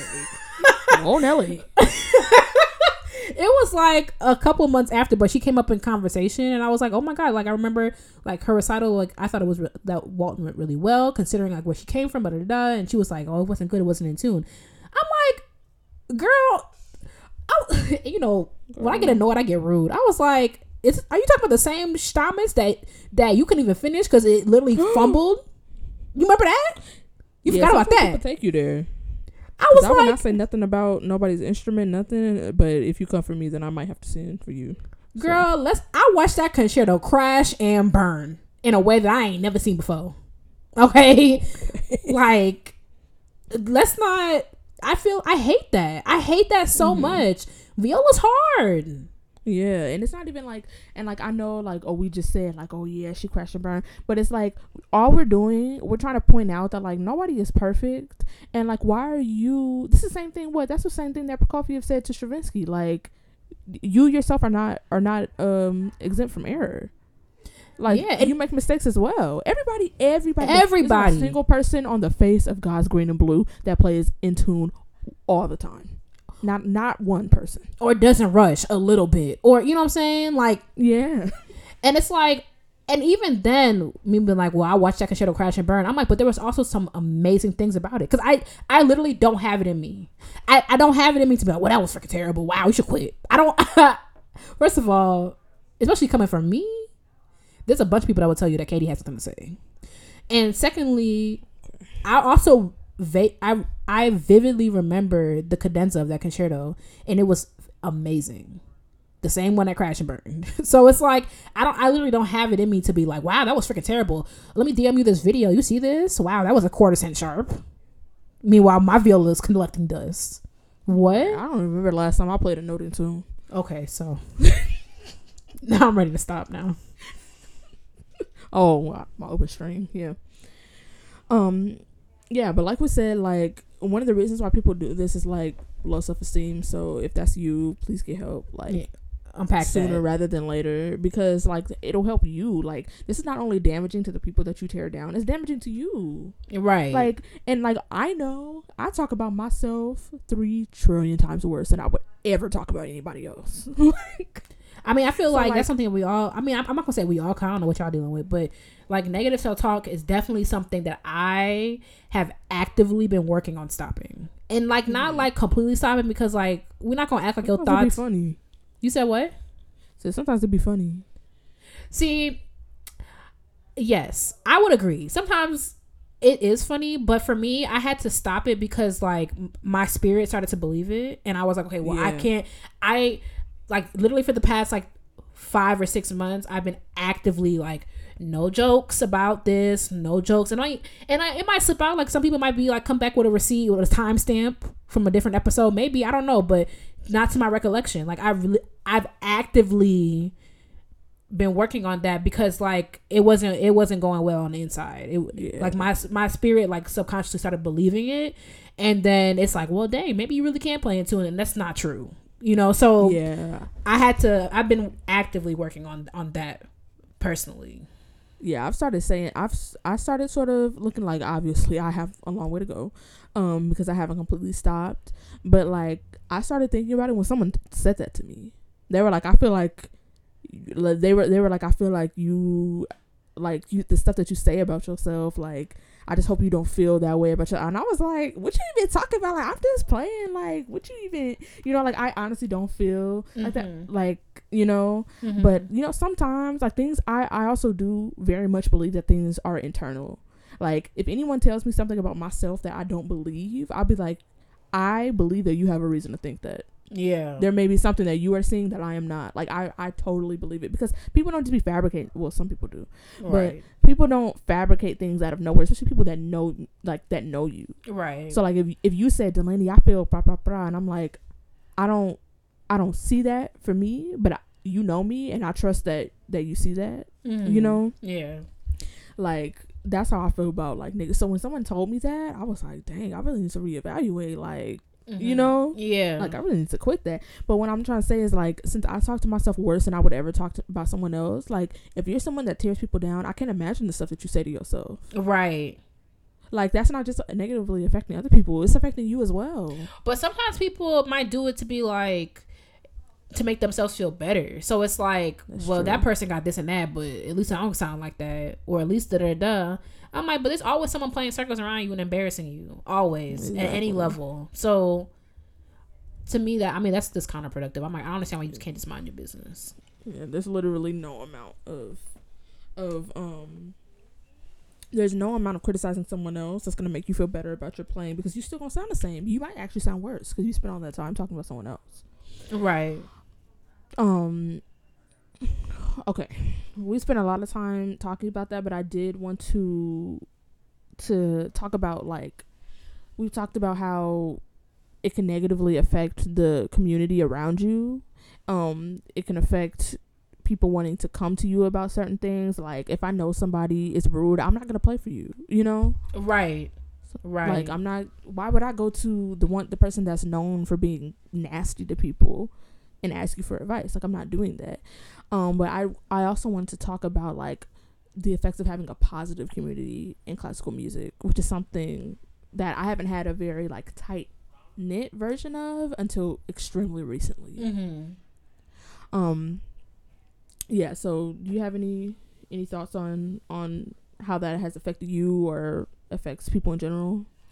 I mean, I think something that you said before, like, I I found people that I found people that I trust, and those kind of people that I lean on. So, if if I'm preparing for an audition, um, there are certain people there there are certain people that I'm going to ask, and I have very few of them. There are they are viola like outside of the teachers, there are violas that I know won't wish ill upon me. I know that will speak to me in a way that they understand how my brain works. Um, and so I, I play for those people. So in that regard, yes. And like not, a lot of times, like they're not even they might not even be my friends. To be honest, like they're they're former studio mates. Um, Andrew tired of me hitting his line to to, Okay. to play for him. I mean, he's literally the blueprint. Like he just went from glory to glory to glory. You know, he has a job. Like what a concept. Um Yeah, so people like that. I mean, but if we're talking about you talking about like viola wise, or you talking about like community wise as talk- well?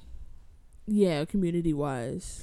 I mean, once I just was like, I'm just gonna be black and whatever, and just whatever draws. And, and let's be clear, I never had a problem with that in the past. never had a problem with that in the past. Um, but like, especially like while I was attending Eastman, I decided I'm just gonna be my most authentic self, and that kind of just drew my community to me. That's all I had to do. I remember like uh, after rehearsal, after a field rehearsal with Jasmine Obois, La Jasmine, hey girl. Um, Bonjour. all right, bonjour. Not bonjour. Oh, you suck. You get on my know, nerves. So ratchet. Ugh. Bonjour. um, I literally went up to her and I was like, "Hey, so Jason told me that you're gonna be here. My name is Katie. You want to like mhm, do something?" And now it's like we're hair buddies. We talk about hair all the time. Um, so yeah, my community kind of just came to me, so I was really lucky about that. And then, and we, I feel like we all be on the same way for the most part. but uh, Elaborate. can you imagine? No, I don't want to elaborate. You're so freaking messy. How about you? Okay, so yeah, I feel like having a community in classical music has helped me immensely. Like like you said, um um finding people that you can trust. Um I do have I think I had about like two people in my studio that like every time after I played in studio class, like of course I heard all the all the comments from my teacher and then these there would be at least one person in particular that I'm thinking of that I would go up to him and be like, Do you have anything to say to me? You know, like about what just happened because there's someone that I know is kind, someone Yeah. who is professional, someone um who who cares about me and my, and my progress and is not looking at me as somebody that's competing um that that you know that he's competing with. And somebody that is just like an all around good person um a- Mhm. and a bass player that I admire. So um just having people like that like so even before I had the black community like I did have that person and like um, one other person who actually was involved with the whole trash and other people. But I also knew this person and, and I still trusted her despite that. Because I honestly feel like some people just don't even look at it that way which is crazy to me but I can Mhm. tell by the way that they do it that like they're not thinking about it that way, which is why I wanted to explain it. But um, but also like with us, the blacks, TM. Um, could you imagine I actually trademark that? Um, I mean, you know, that's, you know, I'm trifling, so I support you. right. So, um, but like having a community of people that like like perfect example. First of all, this podcast like we wanted to bring black classical music musicians together in a place where like we can be black, we can be nerds about classical music and all of that and everything in between. Like And we high key So- cultivated a community. Like, I mean, for real. like it's crazy. Like y'all, y'all some real ones for real. Like I shout out to y'all. And the um we should have a we should have a name like a little fandom name. Okay, That's so cute. okay, hey. Uh, with a name like that, we won't have to worry about this podcast no more. That'd be cute. Are we are we legit enough to have a name though? No, we're not. Yeah, we gotta we gotta wait a couple years. Not yet. But even like in the making of this, like we have people in our core group, like people that we trust, like Richard, when we need help with things, like you know, Yeah. call, we have people that we know they will show up. And I feel like in a in a field that's like it's so critical, it's hard. Um, it takes an um, an incredible amount of resilience to to s- stay here in classical music because you have to be able to take a loss and get right back up. Mm-hmm. Um, it's it's so important to do that, and I feel like why make it harder on yourself? Right. by push by pushing people away when you could have like you you can literally like you can literally um improve without tearing other people down Right. like and and I just feel like that's something that like our friend group has really down pat for the most part like Ooh. I'm just saying for the most part like if I'm applying for something if I don't get it I, I want one of y'all to get it Right.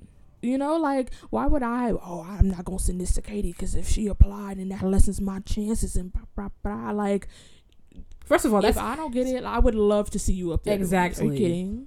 Like my mom was making fun of me. She was like, "Oh, that's your friend at your recital," because like you know Mhm. I cry easily. But I was like, "That's my friend." Oh my god! Like she was like, she was like, I could tell like that you care about Katie because like how you look at her. You know, like mm-hmm. I was, pr- I like, I'm like, this is my friend. I'm, pr- I know how nervous you were, how like, you know, like I was like, I'm proud that you you made it, you know, and you did really really well. Okay, don't get carried away. Talk, don't get to thinking I got a heart, but like, okay. but like, I just feel like that that feels so much better than being alone in in classical music. I just It's don't like get like having people that you can root for, so that when when things aren't going so well in in your world, you have somebody that you, that you know you can be like, well, dang, look at you doing it for the for the both of us. And one thing what I mean is like I'm I'm a really I'm a pretty dramatic person, right? So I have okay. that's not some- that's actually you know what? That's not some I mean I ain't asked for no amen, but that's not some, that's not something I would fight.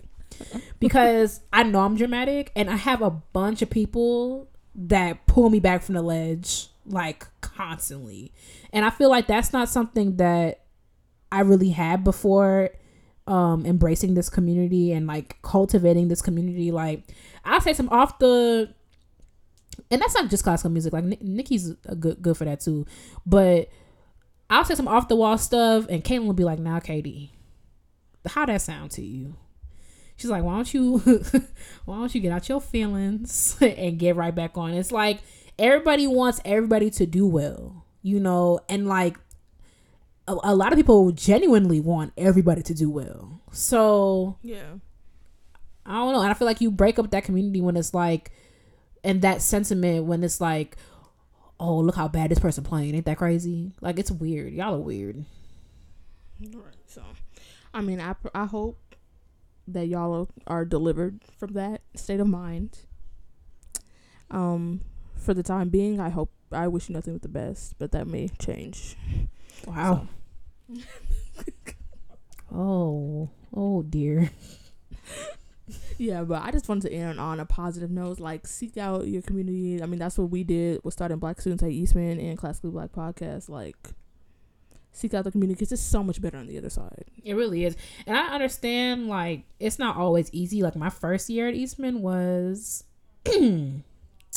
interesting. I mean, not like I definitely had friends and they were they were great. And honestly, like my friend, I'm not gonna say her name, but my friend who's a DMA student, like, is definitely someone I've played for, who someone who I trust. Like, if I want to get critique on my playing, honest critique, I know I can ask her. You know, so it doesn't have if if you if the blacks at your institution or in your space aren't acting right, like that doesn't mean that like you can't, you know, still cultivate something. You know, Yeah. don't feel like because Um, I I don't know it's easy to feel disheartened if like the blacks in your in your circle I don't know don't want to be black with you or because that's Right. that's very real. That is very it's real. so real.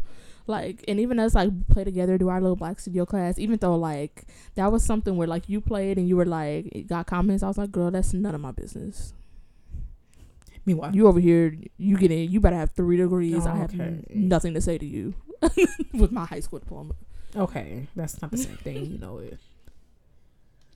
i mean no but like i really feel like i was like what what i'm gonna say to you you know that i mean there there is that's also low-key a problem because like you want to be able to like it's not like i have nothing to offer Mm-hmm. you know and like i remember one time in little freshman delaney i think it was like my it was little freshman delaney and i said something to a senior who literally was in the semifinals of an international bass competition for solo like a, an amazing bass player Were you and like i remember and were you made to say What? something? no.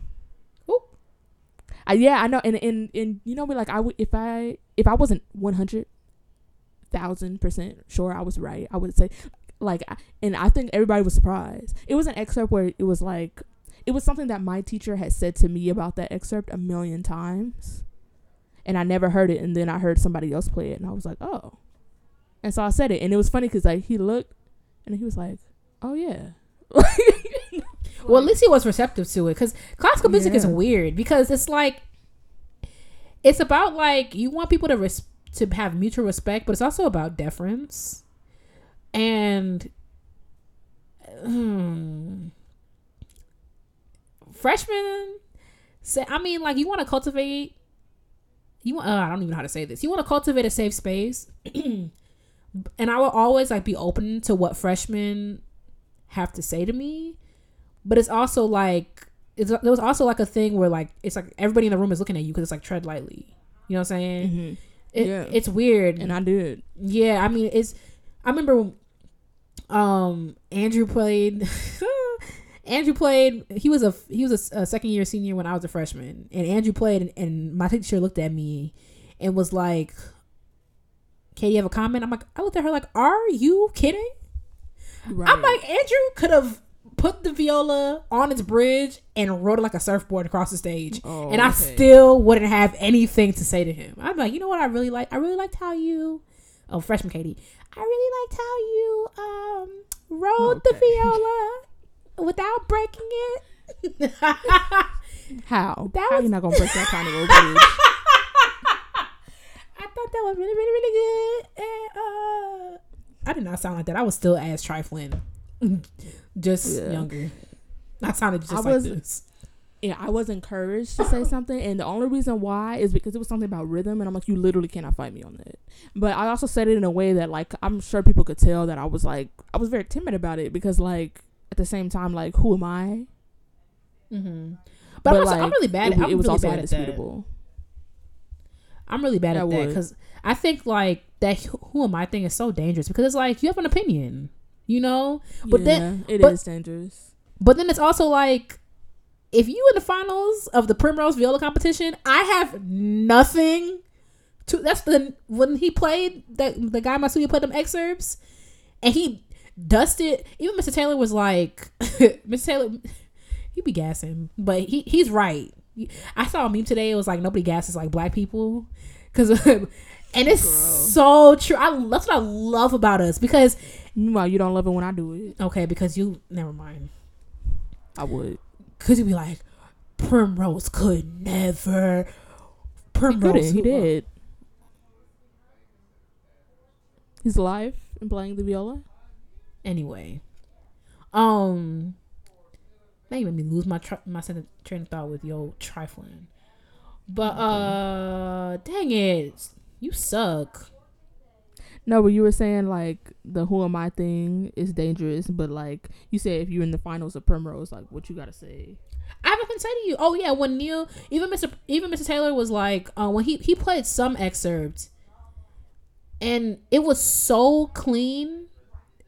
That Mr. Taylor, he literally, I quote, was like, "Damn you," like because it was, because it was like so clean. He was like, "I can't stand you." He's like, "Well, I have nothing to say." like sometimes it's it be like that. So it's like if Mr. Taylor ain't got nothing to say, what am I finna say? Well, you know, in measure three, you really if you just re-rotate the hand and rebalance, I think I think what? Right. Like, girl, bye. So it's Right. it's, it's delicate. It's a balance. Yeah, and that's how I felt when you was playing. I was like, girl, Okay, but that's there's plenty to say, especially like third third year double masters. What I what I'm gonna say? there's plenty to say. Okay. Plenty. Well. Okay, you asked me to demonstrate. it. Oh my god, I need write. I should write all the stuff that happened in, in studio class down. That'll be a, a New York bestseller. One, one, one time, a student gave a comment, and Miss Taylor was like, "All right, show her," and I was like, "Oh!" Yeah, that's exactly why I keep my mouth shut. And that's not fair. You to show on a on an instrument you're not familiar with in front of people you weren't planning on playing.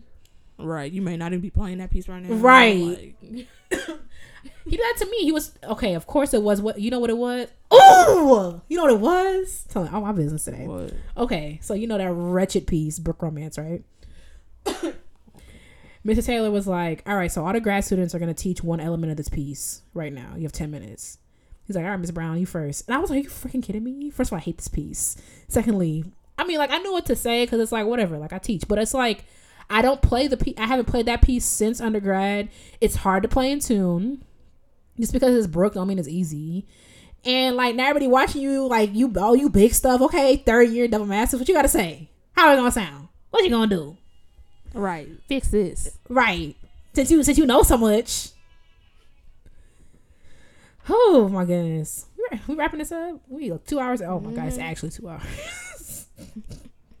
How we get here? Yeah. All right. Sports ball. That was like twenty minutes.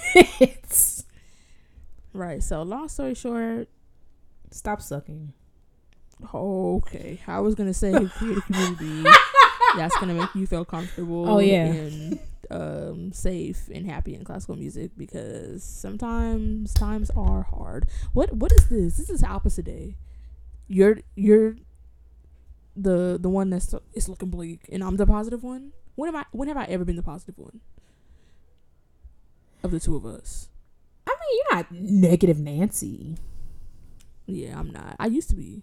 I've come a long way. Now I see myself as a I'm a realist with pessimistic leaning, for sure.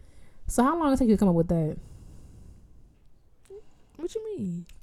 because like because like I remember you saying you were an optimist. And I was like, okay, well, I'm definitely not an optimist. Um, I think I think I'm very literal, so I think I'm a realist. But I do like if I, I lean one way or another, definitely pessimistic over optimistic.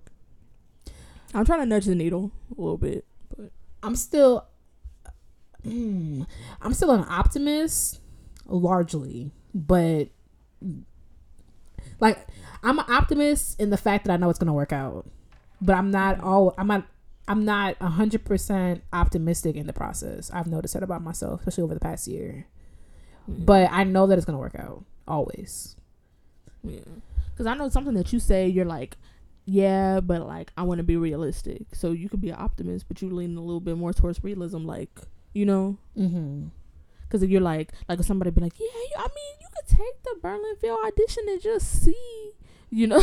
Yeah, when y'all be trolling that me, like Caitlyn. when y'all be trolling me, you too, Mara. I mean, I, I mean, you might could, you could, you could just see. No, I'm not. First of all, I'm not giving these girls no deposit, no money deposits, no nothing. I'm not giving y'all my time for my excerpts. I'm not giving y'all none of that. Period. All right. Right. It's Black Excellence now. All right, Black Excellence, where we hype you up, gas you up, and give you your props because there's room for everyone at the top. Who you got, Delaney? Yeah. Right. Y'all hear that? Room for everybody at the top. Yep. All right. So this week, Not just you at the top. Right. So this week we're talking about Anthony Parnther. All right, so let me just say this to you, Anthony. Okay. I just want to give you a heads up. Okay, never mind. Never mind. Yeah, because, yeah. All right, yeah. so let me t- let me tell you a little something about Anthony though. Why he, he has two bios on his website. I know that's right. Right. So, um, because he is not only an illustrious conductor, but he is also a bassoonist. So he actually has two separate bios for each on his website. Um, he came up on my feed because um he just became the new music director of the San Bernardino Symphony Orchestra. So um, I'm gonna read. I'm gonna do the highlights of his conducting bio, just because like that's what brought him to uh, the Black Excellence uh, spot for this week. Um, but I encourage you, I mean, as always, we'll link his website in the description. I encourage you to peruse because, first of all, this bio, this one bio, one of two, is about maybe 11 paragraphs long. So we're not even going to scratch the surface today. I mean, we're already two hours in, so. We haven't had a two hour episode since what, Richard? Yes, it's the only one we've ever had. That's good to see, like we already talk too much because we friends, and then we add we the three musketeers when it comes when it's me. Richard, Richard. Like, That's, Richard, He surprising me more and more day by day. we just be sitting around talking forever. Like, Right. when was the last time we ran out of we ran out of things to say? Well, Richard, never. ever. Um, all right, but Anthony. So he is. I'm sorry, Sir Parnther, because who am I? Um, right. Oh, oh, masterful one. Right. Um, he ha- is the music director of the Southeast Symphony, which is um an orchestra in Los Angeles. Um, that's known for having uh for being a majority of black musicians in the orchestra. Um, he also, like I just said, is just became the music director of the San Bernardino Symphony. Um, he's also the artistic director of Musicians at Play, which is an organization um, that's dedicated to preserving and, and showcasing the musical leg- uh, legacy of Los Angeles. And they also uh, raise money for instrumental music program uh, music programs throughout uh, Southern California. So first of all, how you how you a music director times three? Yeah, I just I counted three. I just want to make sure I was keeping I- up. I was like, so how? Right.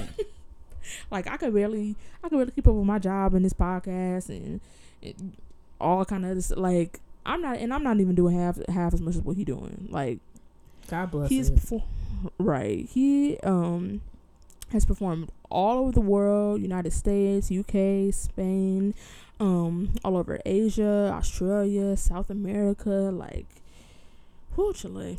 Um, he's also he al- his uh, expertise also spans genres. Uh, TwoSet take notes. Yeah. Um, Um, what a what a concept. Let's let's dive in right. right here. Um, he's collaborated in the recording studio with um all kinds of people. Joshua Bell, um, RZA is that RZA like SZA? Wait, what? RZA Oh, girl, I is don't that know is who that is. I thought you said scissor. I said yeah, Oh. girl, scissor. But oh no. no? Because because I'm asking like is it pronounced RZA I don't like how SZA is pronounced SZA? Okay, well RZA, uh, Wu Tang Clan, Canadian Brass, Kanye West, Dang. Imagine Dragons, uh, right? Rihanna, um, Riri. Right. He's also um, a leading authority of uh, orchestral works by minority and uh, women composers. He's uh, performed all kind of works from Florence Price to George Walker to Margaret Bonds, William Grant Still, Duke Ellington, Samuel Period. Coleridge Taylor. Yes. Um. Exactly. Like Speak their you. names. And and someone like this being the music director of three orchestras, like we're getting black composers. Finally. Period. Like. Girl, we don't want to hear talk- no more Mozart overtures.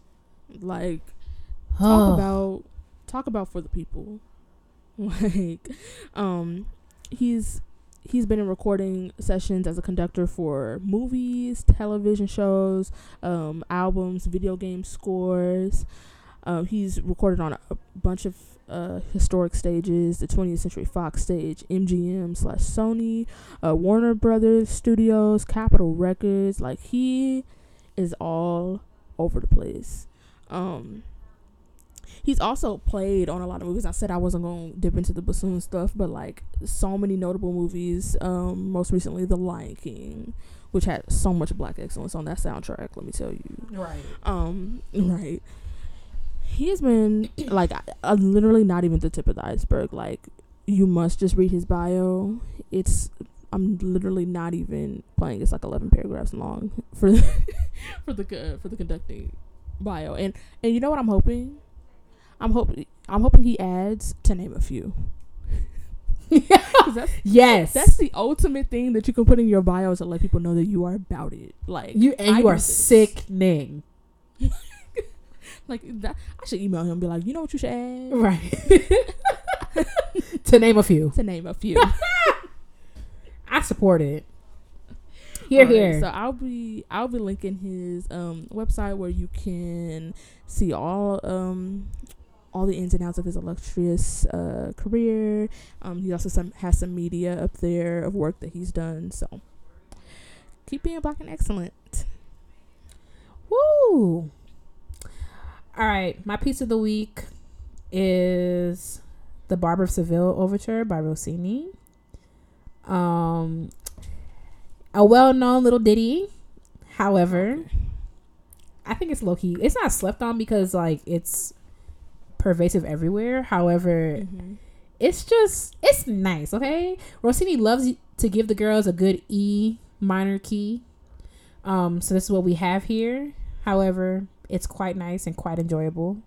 Um favorite recording? I don't know. I will find one and i will let you know which one i like. Hold on. let me tell you which one i just listened to. No When you're just on your Snapchat story complaining about that, yes because it's terrible it's very it's very cute to play i'm not gonna i would never take that away from him Mhm. Um, but it's like when you have to play, it's like certain stuff. It's like La gazza ladra also by Rossini. Like that's that's very very nice.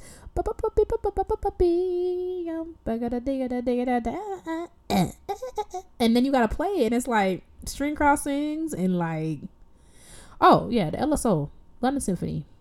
I like this one. okay. Um, period. Rossini did that. You know, you know, I found out like last year that the Barber Seville was actually about a barber. God, this is song But it's like, why would like Sweeney Todd. yeah? But I just like, maybe I shouldn't have told the whole world that. But it's just like, why would you write an opera about a barber? And then I, and I figured it out. Don't worry, we're here now. There was a there was a writing stuff about all kind of things don't nobody care about. you right. Um, don't forget, y'all, y'all. Listen, lean in, lean in. I want you to put your. I want you to put like your earphone all the way up. Lean Yeah, right into your it all the way in until it's touching your eardrum. If you are I don't care what your doctor said. at all, no, I'm just kidding. if you are driving, I want you to turn it all the way up to thirty three. Your fancy car, forty six. I want you to turn it all the way up. We need you to vote for us for this thing. I feel like if we come together, we could do it. We want to get picked. Not to be to be clear, what we gonna pick for? I don't know, but Garrett recommended us, and we trust Garrett. So pick us. There's enough of y'all who tune in weekly. We we love you. We we appreciate you. There's enough of y'all to get this done for us. Tell y'all meme way over the top. to way over the top, honestly. And it's looking a little, you know, it looking a little scarce, okay, compared to what the listeners that we get weekly. Mm, it's a little scarce. It's like not. It's like literally less than a quarter, y'all. Yeah, like, and we we just want to see we y'all support us, y'all. We we be trifling on IG, y'all follow along. Oh, I have a note about that. Um, but please, please, please vote for us. We're gonna put this description down. Okay, we're gonna put it in the description box down below. Please vote for us. Also, one thing, if you're listening to us um, on SoundCloud, please subscribe to our channel. We would appreciate it. Um, while we appreciate the support, we want to see it will just help our numbers if you are subscribed to the channel. Literally one click, it'll also notify you when we upload. It's easier instead of just checking every Monday to see when it is because it you know sometimes the Wi-Fi be cutting up and it might come out at ten or eleven. okay, it might not it might not be up at seven like you want it to. Okay, Right, or it might come out on two. okay, don't even put that in the atmosphere. Cause we we we've been close. we've been close. So please subscribe to um please subscribe to the SoundCloud channel and also don't don't be afraid to say anything. Shout out to the Phantom that uh, uh left us a comment. Leave us comments. We like it. We like to interact with y'all. Um I think that's that. Uh, we have some upcoming stuff for you, so stay tuned for that. Ooh, we, we, we finally one of them people that can Oh, say we that. Sure. We got we got a bunch. Of, I feel out here. Woo. Okay, I know. so I feel like I mean we ain't even so we ain't signed no NDA or nothing, but it's like also the way we both are, we not putting nothing out until it's like it's time. yeah. So like but I feel all like I feel all fancy, like, oh yeah, we can't tell y'all yet. Yeah, uh, I hate when people, I hate when influencers do that. But yeah, we got stuff coming up, so stay on the lookout for that. You might see us. Mhm. Anyway, uh, so that's Yeah. that on that. Anything else we got? That's vote for us. Subscribe to us on SoundCloud if you listen oh, on the SoundCloud. link is also in our Instagram bio now. yeah, on IG. So it's below this episode and in, in the Instagram bio. if you want to catch us on our shenanigans that aren't on Monday and you're not like scarred from Mondays, follow us on IG. That's at Classically Black Podcast. Speaking of IG, okay, so y'all, Let's not do this. I'm- I'm already winning. You're nowhere. You're nowhere near. I just want to wrap. I just want. I just want to say one thing. I have to get this off my chest. You So, already. oh. so for the those of you who don't follow us on IG, let me tell you how Delaney has been ruining my day today. Um, I literally told you before I posted it that I was going to Okay. up, and you were like, "Yeah, do it." yeah, I told you to do it, but I just honestly, guys, I expected way more support than this. I come, I come on here every week. I don't know why. I come on here every week. I I'm candid with you. I'm transparent. I support You you. I add. You haven't named a single thing that I don't also do. I you, shut up, Delaney. This is not about you.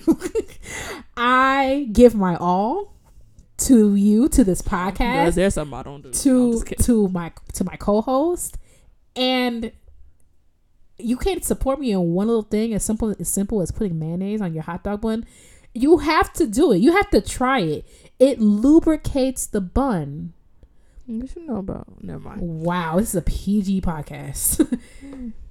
it lubricates the bun to make a more satisfying culinary experience Okay. And- if we talk about hot dogs, That's all I had to say. I want to get my two cents in for that. Thank you to the people, the three people, the last time I checked that supported me. no, it's five now. Well, four because you don't count. And um to y'all who supported Delaney, wow, y'all are fake. Um No, and to y'all who didn't vote, I appreciate you guys being nice and sparing Katie's feelings. so that's all I had to say. I I'm, I was not gonna go out like that, so I had to say something. But Okay. Um wow, it's you know it's it's it's tough. You know it's because you you just give you just give give give give give, and it's like Oh my god. She- you know what? She, but you know we can't be surprised because she just said a couple of hours ago that she was dramatic. So see don't gas You can't be no now you gaslighting me no see I don't have a problem with that. no, I'm not gaslighting you. You said you literally agreed. I was like, we can't be surprised that you that you're going this deep. Thank you so much for listening to Classically Black Podcast. Don't forget to follow us on social media at Classically Black Podcast. Y'all, we're trying to grow our Twitter stuff. It's that's at Classically Black Pod. So if you got a Twitter, follow us on Twitter. Delaney's in charge of that, so it's mad trifling. So go see what she's talking about. Um, if you have a piece of the week suggestion, Black Excellence suggestion, or intermission suggestion, uh, email us at classicallyblackpodcast at gmail.com and we will talk to you next week. Bye, y'all. Actually, Oh, Lord. you know what? Maybe we won't talk to y'all next week. We already this is pretty much two episodes in one. We could just split this right down the middle. Can you imagine? it stops the intermission. the girls will be This pissed. was, this was part one of episode. Tune in next week for part two. Could you imagine? I want to. If, if a podcast did that to me, I'll unsubscribe. All right, bye for real. Okay, bye for real. And another thing, I'm playing. Okay, bye. Oh, okay.